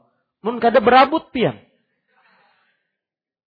Ya, dua, dia akan kaya secara otomatis. Dan kekayaan saya sering menyinggung, kekayaan tidak mesti harus berlebih. Kekayaan adalah ketika seseorang sudah merasa cukup. Wallahu a'lam. Dalam kalimat syahadat ada kata bersaksi. Apa maksud bersaksi itu? Apakah karena eh, karena pernah ada orang yang mengatakan kepada saya, bagaimana kamu bisa bersaksi melihat Nabi dan Allah? saja belum pernah. Ini dia. Para yang dirahmati oleh Allah Subhanahu wa taala, maksud bersaksi jawabannya adalah bersyahadat. Syahadat itu maksudnya meyakini, menetapkan. Al-iqrar wa tasdiq. Syahadat itu ada dua e, maknanya. Meyakini dan menetapkan. Mempercayai dan menetapkan. Ya. Maka kita kalau dituduh kamu bagaimana bersyahad, bersaksi kok kamu belum pernah lihat Allah Subhanahu wa taala, belum pernah lihat Nabi Muhammad sallallahu alaihi wasallam. Iya, kita bersyahadat, makanya saya sering mengatakan saksi dalam syahadat itu artinya kurang kurang sempurna, bukan kurang bagus, kurang sempurna. Lebih baik dikatakan saya bersyahadat. Karena arti syahadat lebih luas maknanya. Al-iqrar wa tasdiq. Yaitu menetapkan dan mempercayai. Kita katakan jawab kepada orang ini, ketika saya bersaksi bukan hanya dengan mata, tetapi juga dengan hati selesai urusan. Dan ini biasanya orang-orang yang orientalis ini. Ya, orang-orang yang orientalis yang meragukan keimanan. Orang-orang yang baru eh, orang-orang yang umum yang tidak paham Islam diragukan keimanannya. Dan biasa orang-orang misionaris memakai bahasa seperti ini untuk menjadikan kaum muslimin murtad dari agamanya. Nauzubillah. Pada kondisi apakah kita diperbolehkan menunda sholat fardu?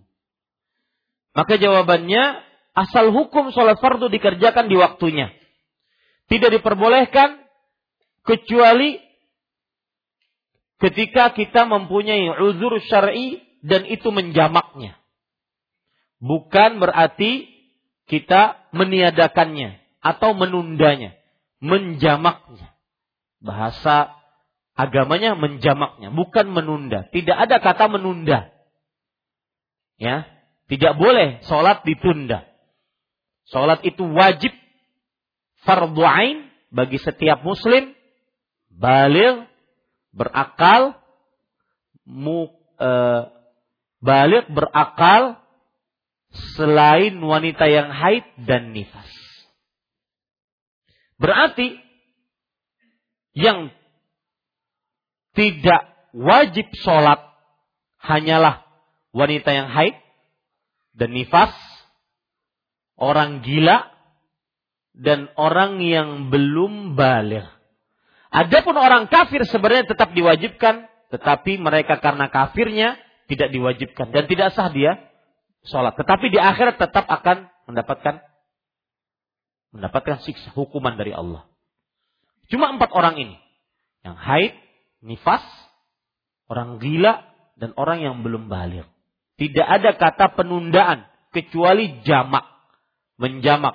Bisa jamak takdim atau jamak takhir.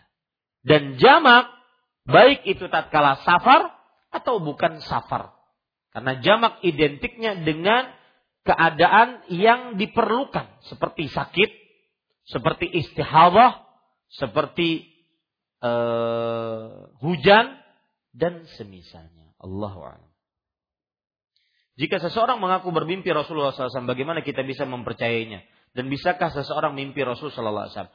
Ada hadis Rasul yang berbunyi, "Man ra'ani faqat ra'ani, fa inna syaitana la yatamatsalu bi." Siapa yang bermimpi tentang aku, maka dia telah melihatku. Sesungguhnya syaitan tidak akan menyerupakan dirinya denganku. Tetapi ingat, yang dimimpikan ini adalah benar-benar Rasulullah Sallallahu Alaihi Wasallam. Kalau seandainya ada yang bermimpi bahwa aku melihat Rasulullah, bagaimana sifatnya? Sifatnya hirang. Maka ini bukan Rasulullah. Sifatnya rambutnya lurus, bukan Rasulullah. Rambut Rasul SAW bergelombang.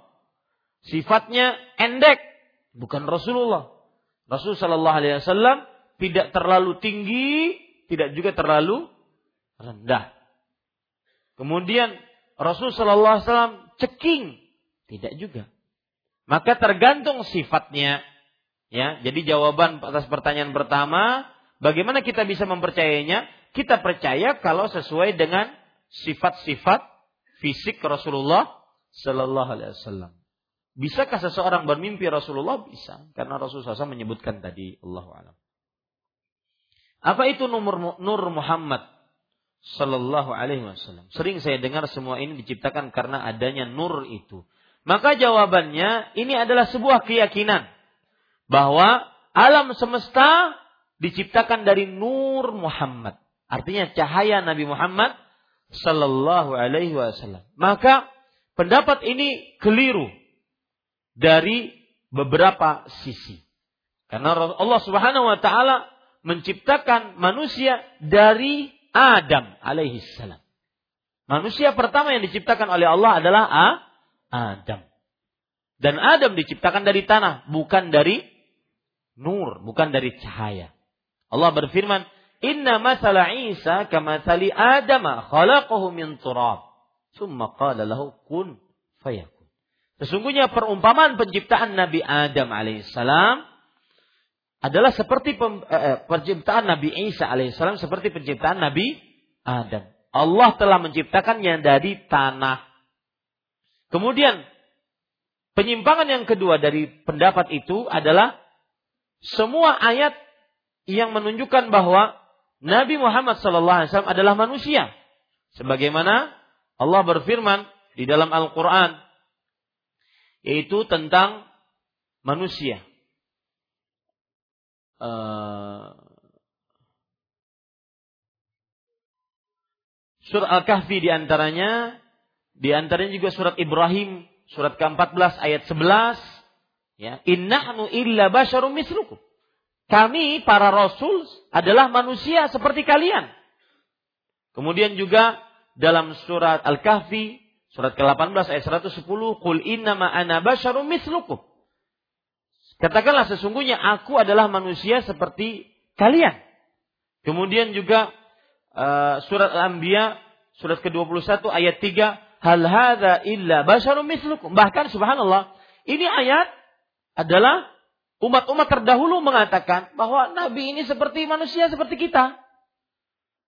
Ini keyakinan, ini keyakinan yang benar yang mereka lakukan. Cuma mereka salahnya tidak mengimani Rasul, Rasul alaihi wassalam. Hal hadza illa basyarum mithlukum. Bukankah ini adalah manusia seperti kalian?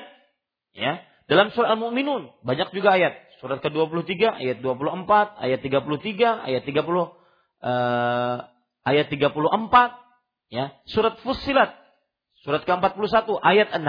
Ini semua menunjukkan para rasul di antaranya Nabi Muhammad sallallahu alaihi wasallam adalah manusia seperti manusia biasa. Bedanya beliau diberikan wahyu oleh Allah Subhanahu wa taala, bukan nur. Keyakinan Nur Muhammad, mereka meyakini bahwa semua alam semesta tercipta dari Nur Muhammad sallallahu alaihi wasallam. Maka ini tidak benar sesuai dengan ayat-ayat yang saya sebutkan tadi. Dan yang dan begini, kalau sudah meyakini keyakinan Nur Muhammad ini, nanti ujung-ujungnya ujung-ujungnya wihdatul wujud. Itu tidak bisa dipungkiri. Keyakinan mereka seperti itu. Ujung-ujungnya wihdatul wujud. Yang ujung-ujungnya peraya salat.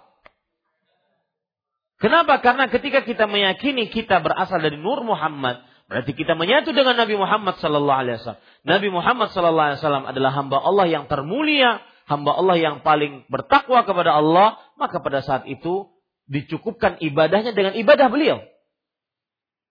Ya. Dan Nabi Muhammad SAW menyatu dengan Allah, akhirnya wahdatul wujud. Akhirnya tidak ada yang disembah. Karena semuanya Tuhan. Begitu tujuannya. Ya, a'lam. Kenapa dalam masalah per, dalam masalah perhiasan dunia yang menjadi objek yang melalaikan hanya wanita atau istri anak-anak? Apakah bisa sebaliknya suamilah yang menjadi objek melalaikan bahwa wanita atau istri dan anak-anaknya? Ini pertanyaan pasti dari ibu-ibu. Nah. Maka jawabannya yang disebutkan dalam ayat begitu Nah, puas adalah Ayo, pian menentang ayatnya. Ya. Ini para ikhwan yang dirahmati oleh Allah. Jadi jarang kebanyak eh, kebanyakan jarang uh, suami yang melalaikan istrinya, jarang. Tetapi istri yang bisa menjadikan objek melalaikan suami.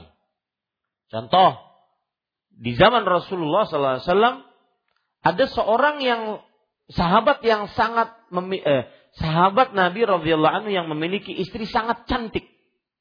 Akhirnya menyebabkan terlambat sholat berjamaah. Ya, sangat cantik. Wah, aku kalau menikah lawannya tujuh hari, tujuh malam kada keluar kamar kok. Ini salah besar ini sudah. Ya, gimana Jumatnya, gimana jamaahnya. Nah, ini makanya kebanyakan Bu Ay, kebanyakan. Ini kalau pertanyaan dari ibu-ibu ya, kita nggak suuzon juga. Kebanyakannya terjadi seperti itu. Bisa saja laki-laki melalaikan perempuan bisa. Wallahu a'lam. Apakah masih ada uzur jahil untuk masalah tauhid pada zaman sekarang? Iya, masih ada. Masih ada uzur jahil. Dan jangan Eh, jangan bermudah-mudah membahas masalah ini karena ini permasalahan khatir, bahaya yang bisa berujung kepada pengkafiran kaum muslimin. Al-ujru bil jahl. Uzur bil jahl masih ada sampai sekarang. Wa kunna mu'adzibina hatta nab'atha rasula. Kami tidak akan menyiksa, menghukum sampai kami mengutus para rasul. Ayat ini umum sampai akhir zaman. Berarti kan ada umat yang mungkin tidak tidak kena dakwah atau tidak faham tauhid. Ada. Ada tidak? Ada. Realita membuktikan dan ayat Al-Quran dalilnya. Allah Bolehkah saat berpuasa Sya'ban diniatkan melatih diri untuk menghadapi puasa di bulan Ramadan? Masuk mana ini? Nomor satu, Nomor dua. Hah? Nomor? Nomor dua. Nomor dua bagian mana? A. Ya, bagian A. Wallahu a'lam. Bagaimana? Itu kan fungsinya. Saya nulis satu, dua, tiga, empat, lima tadi. Jadi Bapak bisa mengingat. Dan itu saya puas sekali. Bapak pulang ke sini, Bapak benar-benar paham. Oh begini pembagiannya. Bagaimana seseorang yang berhijrah ingin mendapatkan wanita yang soleh? Sudah ini. Pindahnya banyak jomblo di sini.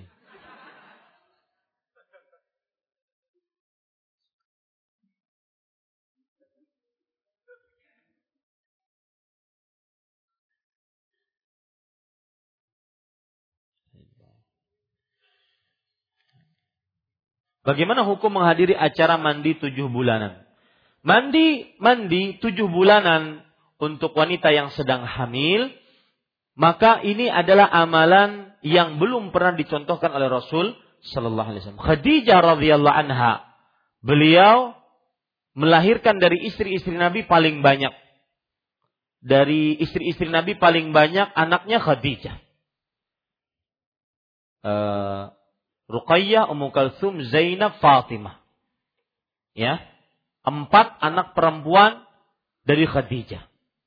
Makanya salah satu yang ini membuat cinta seorang suami kepada istrinya adalah anak. Ketika Aisyah radhiyallahu anha cemburu kepada Khadijah, maka Rasul sallallahu alaihi wasallam mengatakan kepada Aisyah radhiyallahu anha, "Rizqtu minhal walad." Aku diberikan rezeki dari Khadijah anak. Maka tidak bisa dilepaskan rasa cintaku. Meskipun beliau sudah tua, kata Aisyah, Khadijah. Khadijah selalu Khadijah.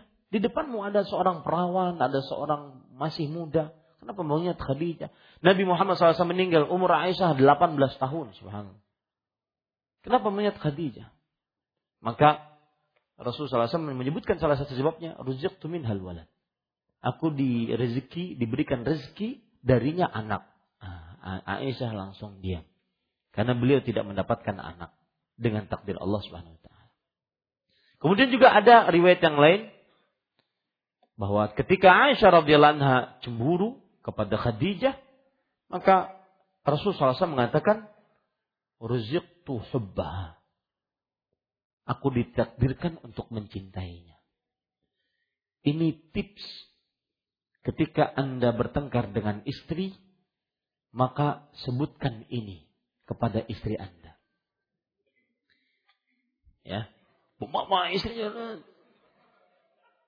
ya maka pegang bibirnya.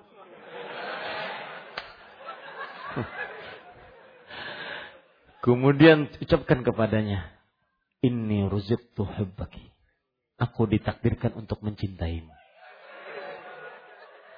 Subhanallah. Itu masalah 95% selesai. 5 persennya pian tanggung seorang.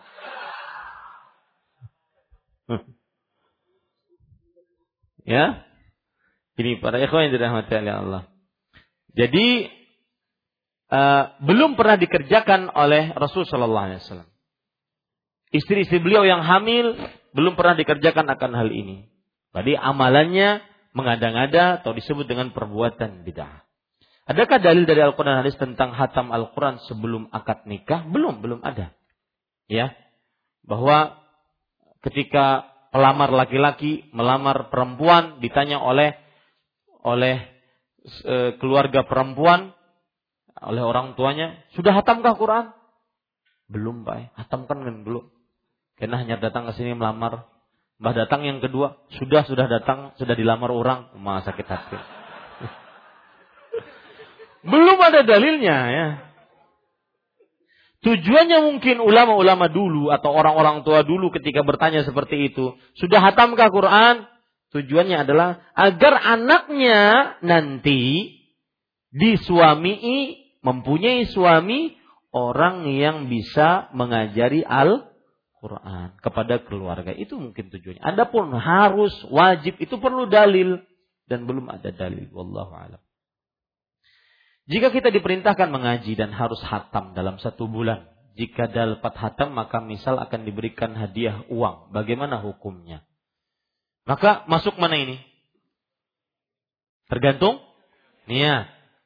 Kalau seandainya niatnya untuk Allah Subhanahu wa taala nomor satu masuk nomor satu. Kalau seandainya niatnya untuk uang dan uangnya tersebut digunakan untuk ibadah, maka masuk nomor dua. Kalau seandainya benar-benar murni hanya untuk uang, maka niatnya untuk nomor empat. Seperti misalkan seorang yang uh, ikut lomba tahfidz Quran atau MTQ, musabakah tilawatil Quran. Apa hukumnya? Maka hukumnya tergantung niatnya. Asal hukumnya boleh. Ya, karena itu termasuk daripada syiar agama. Boleh. Dan lebih baik lagi kalau diniatkan untuk murni menghafal Al-Quran. Menjaga ayat-ayat Allah. Maka ini nomor pertama. Kalau dia barengkan dengan nomor kedua, dia niatkan untuk tujuan-tujuan lain, tujuan di dunia, maka tujuan dunianya tersebut dia niatkan untuk akhirat maka nomor dua. Wallahu alam. Intinya pada ikhwan yang dirahmati oleh Allah tergantung niatnya. Pernah mendengar dan membaca bahwa hadis-hadis tentang berobat dengan sedekah hadisnya lemah sekali. Kalau benar hadisnya lemah, maka apakah masih boleh diamalkan? Dihasankan oleh Imam Albani rahimahullah. Hadisnya antara ada yang melemahkan, ada yang menghasankan. Allahu a'lam. Adakah dalil tentang bersedekah? Kalau ada yang menganggap bahwa hadis itu lemah, maka tidak boleh diamalkan. Tapi kalau ada yang menganggap hadis itu hasan, maka boleh diamalkan. Dan begini para ikhwah, sebagian ulama ketika terjadi perselisihan antara hadis ini sahih hadis ini lemah, maka ketahuilah baik-baik perbedaannya selalu dalam masalah-masalah fadhailul amal. Adapun dalam masalah usul pokok, maka tidak ada para ulama berbeda pendapat dalam hadis-hadis pokok. Yang ada hanya perbedaan pendapat dalam masalah eh, masalah fadhailul amal saja. Seperti yang tadi, ya, beramal mendapatkan ber, beramal untuk eh, bersedekah untuk eh, agar sembuh penyakitnya. Dan bagaimana menyikapi menyikapi perbedaan pendapat dalam pensahihan hadis. Yang satu melemahkan, yang satu menghasankan. Maka jawabannya sama. Hukumnya dengan bagaimana kita memilih pendapat yang berbeda pendapat di antara para ulama dalam satu permasalahan.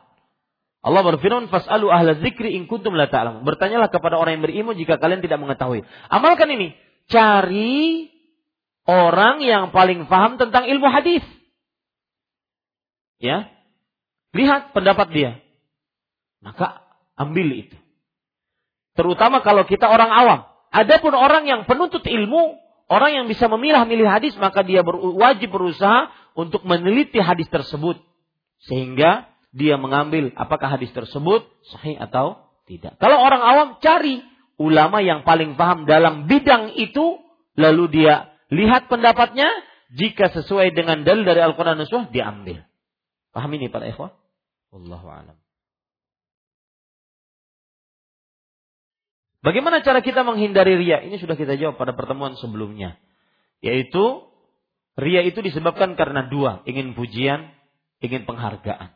Kalau seandainya ingin pujian, maka ketahuilah pujian manusia relatif. Tetapi pujian Allah mutlak, tidak relatif. Carilah pujian Allah. Atau ingin harta benda, maka harta benda yang dimiliki oleh manusia tidak akan pernah sampai kepada kita kecuali dengan izin Allah. Maka carilah dari izin Allah Subhanahu wa taala. Ya, cukup kiranya. Saya ingin menyampaikan dua hal. Yang pertama, klarifikasi, yang kedua peringatan. Yang pertama adalah saya menyebutkan dalam beberapa majlis khutbah Jumat di Masjid Imam Syafi'i, eh, ceramah di Masjid uh, mana? Ar-Rahmah Sungai Andai, kemudian ceramah juga di Masjid Asy-Syarif As-Saleh. Perkara tentang amalan bulan Syaban. Rahasia beramal berpuasa di bulan Syaban salah satunya adalah seseorang beramal tatkala manusia sedang lalai. Dan itu yang disebutkan oleh Rasul sallallahu alaihi wasallam. Rahasianya itu, beramal tatkala manusia sedang lalai. Nah, faidah dari beramal tatkala manusia sedang lalai adalah lebih tersembunyi dan lebih ikhlas. Kalau lebih tersembunyi tentunya lebih ikhlas. Itulah kenapa diperintahkan kita untuk sholat sunnah di mana? Di rumah. Karena lebih tersembunyi. Dan ingat kaidahnya, lebih tersembunyi, lebih ikhlas. Itu pasti. Lebih tersembunyi, lebih ikhlas. Nah, kemudian saya sebutkan. Saya belum sepakat. Lihat saja terjemah apa terekamannya. Belum sepakat. Dan belum setuju. Kalau seandainya berbuka puasa sunnah dilakukan di masjid-masjid secara rutin karena akhirnya orang tahu amalan puasa itu oh si fulan puasa ternyata. Padahal untuk puasa, untuk puasa.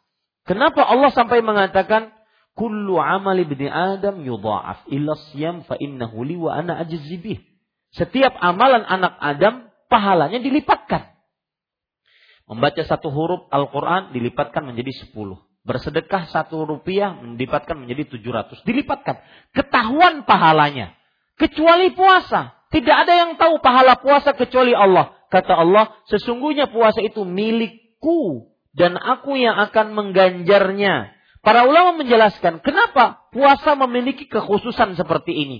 Sebabnya, kata Al-Hafidh Ibnu Hajar, Ibnu Hazm, Ibnu Khuzaimah mengatakan li'annahu la yatatarraqu fihi riya li'annahu la yadkhulu fihi riya. Karena tidak masuk riya di dalamnya. Semestinya puasa tidak ada yang harus tahu. Coba antum kalau sholat bisa riya. Diperbagus diperlama bacaannya gerakannya. Kelihatan gitu loh kelihatan. Sedangkan puasa tidak ada yang tahu. Kecuali kalau kita memberitahunya. Makanya saya katakan kurang setuju. Bukan berarti haram, enggak. Kurang setuju. Karena takutnya nanti masuk ke dalam apa? Memberitahukan amal. Padahal puasa itu tidak ada yang tahu. Maka dalam dalam khutbah di sini siapa yang menghadiri khutbah? Saya pasti tahu. Saya menyebutkan perkataan Imam Ibnu Rajab Al-Hambali. Dan ini menjadi perhatian bagi kita. Beliau di dalam kitab Lataiful Ma'arif menyebutkan perkataan ulama-ulama salaf tentang menyembunyikan ibadah puasa. Khusus ibadah puasa disembunyikan. Abdullah bin Mas'ud radhiyallahu anhu, saya bacakan saja biar saya tidak salah. Abdullah bin Mas'ud radhiyallahu anhu mengatakan, perhatikan baik-baik.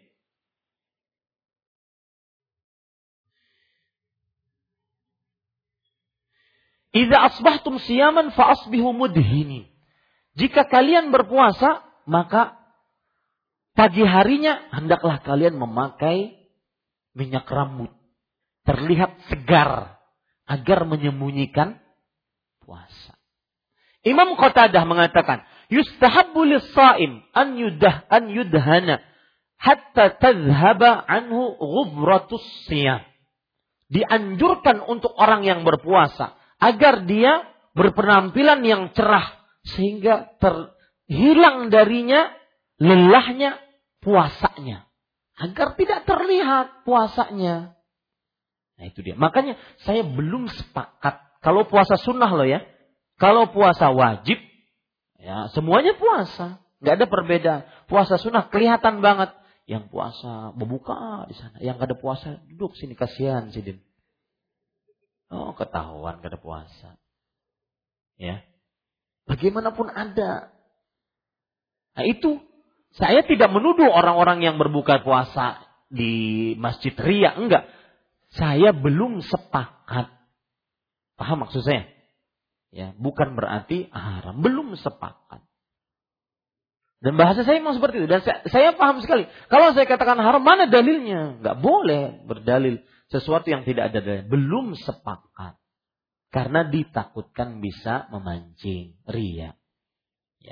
Kalau ingin berbuka, ya silakan. Tidak ada apa-apa. Apalagi ada yang berdalil. Itu di Mekah, Madinah, Masjidil Haram, Masjid, Masjid Nabawi. Senin Kemis puasa. Maka jawabannya mudah. Ya, mudah. Apa jawabannya? Amalan berdasarkan Al-Quran dan hadis, bukan berdasarkan pekerjaan suatu tempat. Paham? Walaupun dikerjakan di mana? Di Mekah ataupun di Madinah.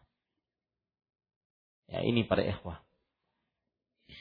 Taib, para ikhwah yang dirahmati oleh Allah. Kemudian lihat lagi perkataan menarik juga. Disebutkan oleh Ibnu Rajab Al-Hambali. Sama ba'du salaf. Sebagian ulama salaf ber, berpuasa. Arba'ina sana. La ya'lamu bihi ahad. 40 tahun puasa. Tidak ada yang tahu seorang pun. Gimana ceritanya? Karena yakhruju min baiti ila suqih wa ma'ahu raghifan. Dia keluar dari rumahnya menuju pasar. Dia membawa dua roti kering. Dua roti tersebut ternyata bukan dimakan. Ternyata dia bersedekahkan dengan dua roti tersebut sambil dia berpuasa. Fayadhunnu ahlu. Keluarga yang di rumah mengira bahwa annahu akalahuma, bahwa dia makan di pasar. Wa ahlu suq annahu akala fi baitih. Dan keluarga dan orang pasar mengira bahwasanya dia makan di rumahnya. Ya, 40 tahun, gak ada yang tahu. Memang sulit menyembunyikan amal. Sekali lagi saya katakan klarifikasi saja. Yang apa yang saya sebutkan itu hanya ketidaksepakatan saya. Ada yang ingin mengerjakan, itu fadl. Itu terserah Anda. Dan jaga hatinya. Ini nasihat. Kalau seandainya diterima, Alhamdulillah nggak terima, ya tidak mengapa. Tidak ada nas mengharamkan, nggak ada. Paham ya, ibu-ibu? Ini yang nanya. Ya, Ustaz Ahmad mengharamkan buka puasa. Siapa yang mengharamkan? Enggak ada yang mengharamkan. Ya. Yang kedua, peringatan. Peringatan yaitu hati-hati meringkas kajian dan disebar di sosial media. Kajian saya di Baitul Hikmah. Kajian tentang daftar kesalahan suami kajian keluarga. Dua, hampir dua jam saya bercerita tentang keluarga. Yang diringkas cuma pertanyaannya. Pertanyaan tentang khilafah, pertanyaan tentang menentukan puasa Ramadan. Ya, maka hati-hati. Seakan-akan selama dua jam saya cuma berbicara itu saja. Orang akhirnya beranggapan yang aneh-aneh nantinya. Dan itu namanya tidak berhati-hati terutama kepada gurunya. Ya. Pertanyaan khilafah saya tidak mencabut pertanyaan saya. Orang yang memimpikan khilafah tanpa berdakwah tauhid ini pemimpi bohong, pemimpi di siang bolong. Karena khilafah itu adalah negara Islam. Islam itu pondasinya tauhid. Ya. Saya tidak cabut pertanyaan pernyataan itu. Tetap saya katakan seperti itu. Nah, dakwah tauhid yang lebih utama dibandingkan mencari khilafah. Tetapi kalau itu cuma itu yang disebarkan seakan-akan inti kajian saya cuma itu. Padahal dari awal sampai akhir saya berbicara tentang apa? Daftar kesalahan suami. Ya, dan saya juga tidak mencabut pernyataan saya bahwa tentang penentuan Ramadan. Yang paling berhak itu pemerintah yang menentukan. Dengan dalil yang saya sebutkan. Dan coba yang meringkas kajian sebutkan dalilnya. Jangan cuma ada sebagian orang gini, nuntut ilmu itu di sebagian orang gini. Ah, ini nih, pas nih. Kita sebar ke anu kelompok sebelah nih, biar panas, biar tahu rasa. Ini berarti harus dirubah niatnya. Niatnya itu untuk mengangkat kebodohan. Bukan untuk baharat-haratan. Nah, paham para ikhwah. Hati-hati yang meringkas. Dan ini terjadi kepada Ustaz Firanda. Beliau pernah ditanya, Ustaz bolehkah saya meringkas kajian antum? Boleh, akan tetapi harus konfirmasi. Karena saya pernah mendapati, kata beliau ini, saya pernah mendapati ringkasan tidak sesuai dengan apa yang disampaikan dalam kajian. Nah, hati-hati meringkas kajian. Ya. Saya beberapa kali meringkas kajian ustadz-ustadz di sini. Ketika ada ustadz-ustadz undangan, saya ringkas. Setelah itu saya sodorkan. Ustadz gimana? Oh sebentar, saya beritahu dulu, saya perbaiki dulu. Begitu caranya. Ya. Jangan membuat kegaduhan di tengah dakwah demi hanya untuk uh, mungkin ingin menyebarkan kebaikan, tujuannya ingin menyebarkan kebaikan, akan tetapi tidak dengan hikmah. Contoh misalkan kemarin waktu ada seorang ustadz kita yang diundang kemudian ditolak. Ditulis di sosial media. Astagfirullah. Ustadz Fulan ditolak sekalsel oleh gubernur. Ini ente dari mana? Ya, Jangan sampai kita latah dengan sosial media. Semuanya ditulis, semuanya di, diberitakan, tidak melihat maslahat manfaatnya. Hati-hati para ikhwan yang dirahmati oleh Allah. Dan sekali lagi, menuntut ilmu bukan untuk harat-haratan. Tetapi untuk mengangkat kebodohan. Dan saya tetap tidak akan mencabut pernyataan bahwa yang menentukan awal Ramadan adalah pemerintah organisasi ormas masyarakat hanya sebatas menolong pemerintah. Oh, kami punya tim, kami punya tim, tolong. Yang men yang menentukan siapa? Pemerintah. Dan itu kan yang terjadi. di zaman Rasulullah sampai sekarang. Ada saksi melihat, sampaikan kepada Rasulullah. Kamu benar, diterima. Makanya para ulama kan mengatakan bahwa diterima persaksian seseorang dalam melihat hilal walaupun hanya satu orang. Persaksian saja, bukan dia yang berhak menentukan. Yang menentukan siapa? Rasulullah yang memimpin negara pada saat itu. Ya, saya tidak me, me, apa namanya me, mengangkat atau mengambil kembali pernyataan itu sahih. As-saumu yauma yasumun wal fitru yauma yuftirun. Puasa adalah seseorang ketika orang-orang pada berpuasa. Siapa yang menentukan orang-orang pada berpuasa? Yang berwenang. Siapa yang berwenang? Kementerian Agama. Ya, ini para ikhwan yang dirahmati oleh Allah Subhanahu wa Dan saya sebutkan kemarin perkataan Imam Al-Bani rahimahullah. Ini biar jelas saya sebutkan di sini. Perkataan Imam Al-Bani rahimahullah taala tentang uh, penentuan awal Ramadan yang menarik. Perkataannya penuh dengan hikmah. Dan dari sini saya mengambil pendapat itu. Lihat, beliau mengatakan,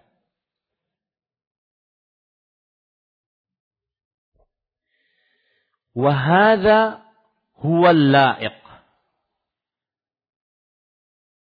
Dan inilah sikap yang paling cocok bisyariah as-samhah dengan syariat yang mudah. Allati min ghayatiha tajmi'un nas wa tauhidu sufufihim. Yang mana tujuan manusia tujuan dari syariat adalah menyatukan manusia dan menyatukan sab mereka. Wa ib'aduhum an kulli ma yufarriqu jam'ahum. Dan menjauhkan dari segala hal yang memecahkan kesatuan mereka. Minal ara'il fardiyah dari pendapat-pendapat personal fala ta'tabiru syariah ra'yal fardi walau kana sawaban fi wajhi tanazuri maka syariat tidak menganggap pendapat personal meskipun itu benar dinilai oleh dirinya, meskipun benar dinilai oleh dirinya. Ya. Fi ibadatin jamaiyah. Di dalam ibadah-ibadah yang dilakukan secara berjamaah. Kasaum seperti puasa, wa menentukan hari raya, wasalatil jamaah. Ini dia, ini yang saya ambil perkataan beliau, ya. Disebutkan di dalam kitab Silsilah Al-Hadits As-Sahihah uh, juz 1 halaman 50 ketika beliau mensyarah hadis 224. Jadi itu pernyataan yang kita ambil. Yang saya mengatakan bahwa nah ini yang tidak ditulis nih oleh yang menulis ringkasan tadi. Ya. Ini ditulisnya cuma apa? Organisasi jangan memecah belah. Orang marah lah begitu. Ya. Dan yang punya organisasi juga sensi tidak mendengar apa kajiannya secara umum. Itu yang saya sebutkan kan, bahwa lihat bahwa ibadah yang harusnya dilakukan secara berjamaah maka eh, apa namanya pendapat personal tidak dijadikan sandaran pada saat ini. Karena pada waktu itu dituntut untuk kesatuan. Untuk persatuan kaum muslimin. Logika personal tidak dituntut pada saat itu. Makanya saya kemudian menyebutkan ceritanya Abdullah bin Mas'ud dengan siapa? Dengan uh, Utsman bin Affan. Di Mina beliau Abdullah bin Mas'ud berpendapat sholatnya kosor. Sedangkan khalifah, khalifah. Utsman bin Affan berpendapat sholatnya sempurna empat rakaat. Maka Abdullah bin Mas'ud tetap, tetap berimaman dengan khalifah. Ketika ditanya kenapa? Beliau mengamalkan kaidah yang disebutkan oleh Imam Al-Bani ini. Bahwasanya syariat Islam tujuannya adalah menyapa, menyamakan saf. Menyatukan satu kesatuan. Sehingga tidak berbeda dalam ibadah-ibadah yang semestinya dilakukan secara berjamaah. Baik. Ada yang ada yang keliru dari pernyataan ini? Hah? Ah, para Ada yang keliru dari pernyataan ini? Ya. Tidak ada. Makanya saya katakan, yang berhak menentukan adalah pemerintah, bukan organisasi. Karena mereka yang mempunyai wewenang. Ya. Dan ibadah itu dilakukan secara berjamaah, maka membutuhkan satu kesatuan. Jangan sendiri-sendiri. Dan ini sisi lain, sisi lain buruknya seseorang ataupun kaum muslimin berkelompok-kelompok. Bukan haram dia berkelompoknya. Ini perhatikan nih, yang salah paham tentang manhaj salaf. Yang mengatakan bahwasanya organisasi bid'ah, yayasan tidak bid'ah. Ini salah paham ini. Siapa yang mengatakan itu bid'ah? Enggak ada. Yang keliru adalah apabila berorganisasi kemudian diangkat darinya wala dan bara. Mau organisasinya salah, tidak sesuai dengan Al-Quran dan Sunnah, tetap dibela. Ini kan keliru. Ya. Adapun seseorang berorganisasi, seorang beryayasan, maka tidak ada yang melarang. Bahkan tidak terjadi kajian seperti ini dengan fasilitas yang demikian ini kecuali dengan ada yang mengaturnya, yang mengorganisnya. Betul tidak? Ini para ikhwan yang dirahmati oleh Allah. Ini kadang-kadang ada orang-orang yang sensi dengan dakwah salaf. Yang ter, yang terlarang adalah ketika dibangun di atasnya wala, loyalitas dan barok. Apa pun yang penting kelompok saya. Apa pun yang penting organisasi saya. Apa pun yang penting yayasan saya.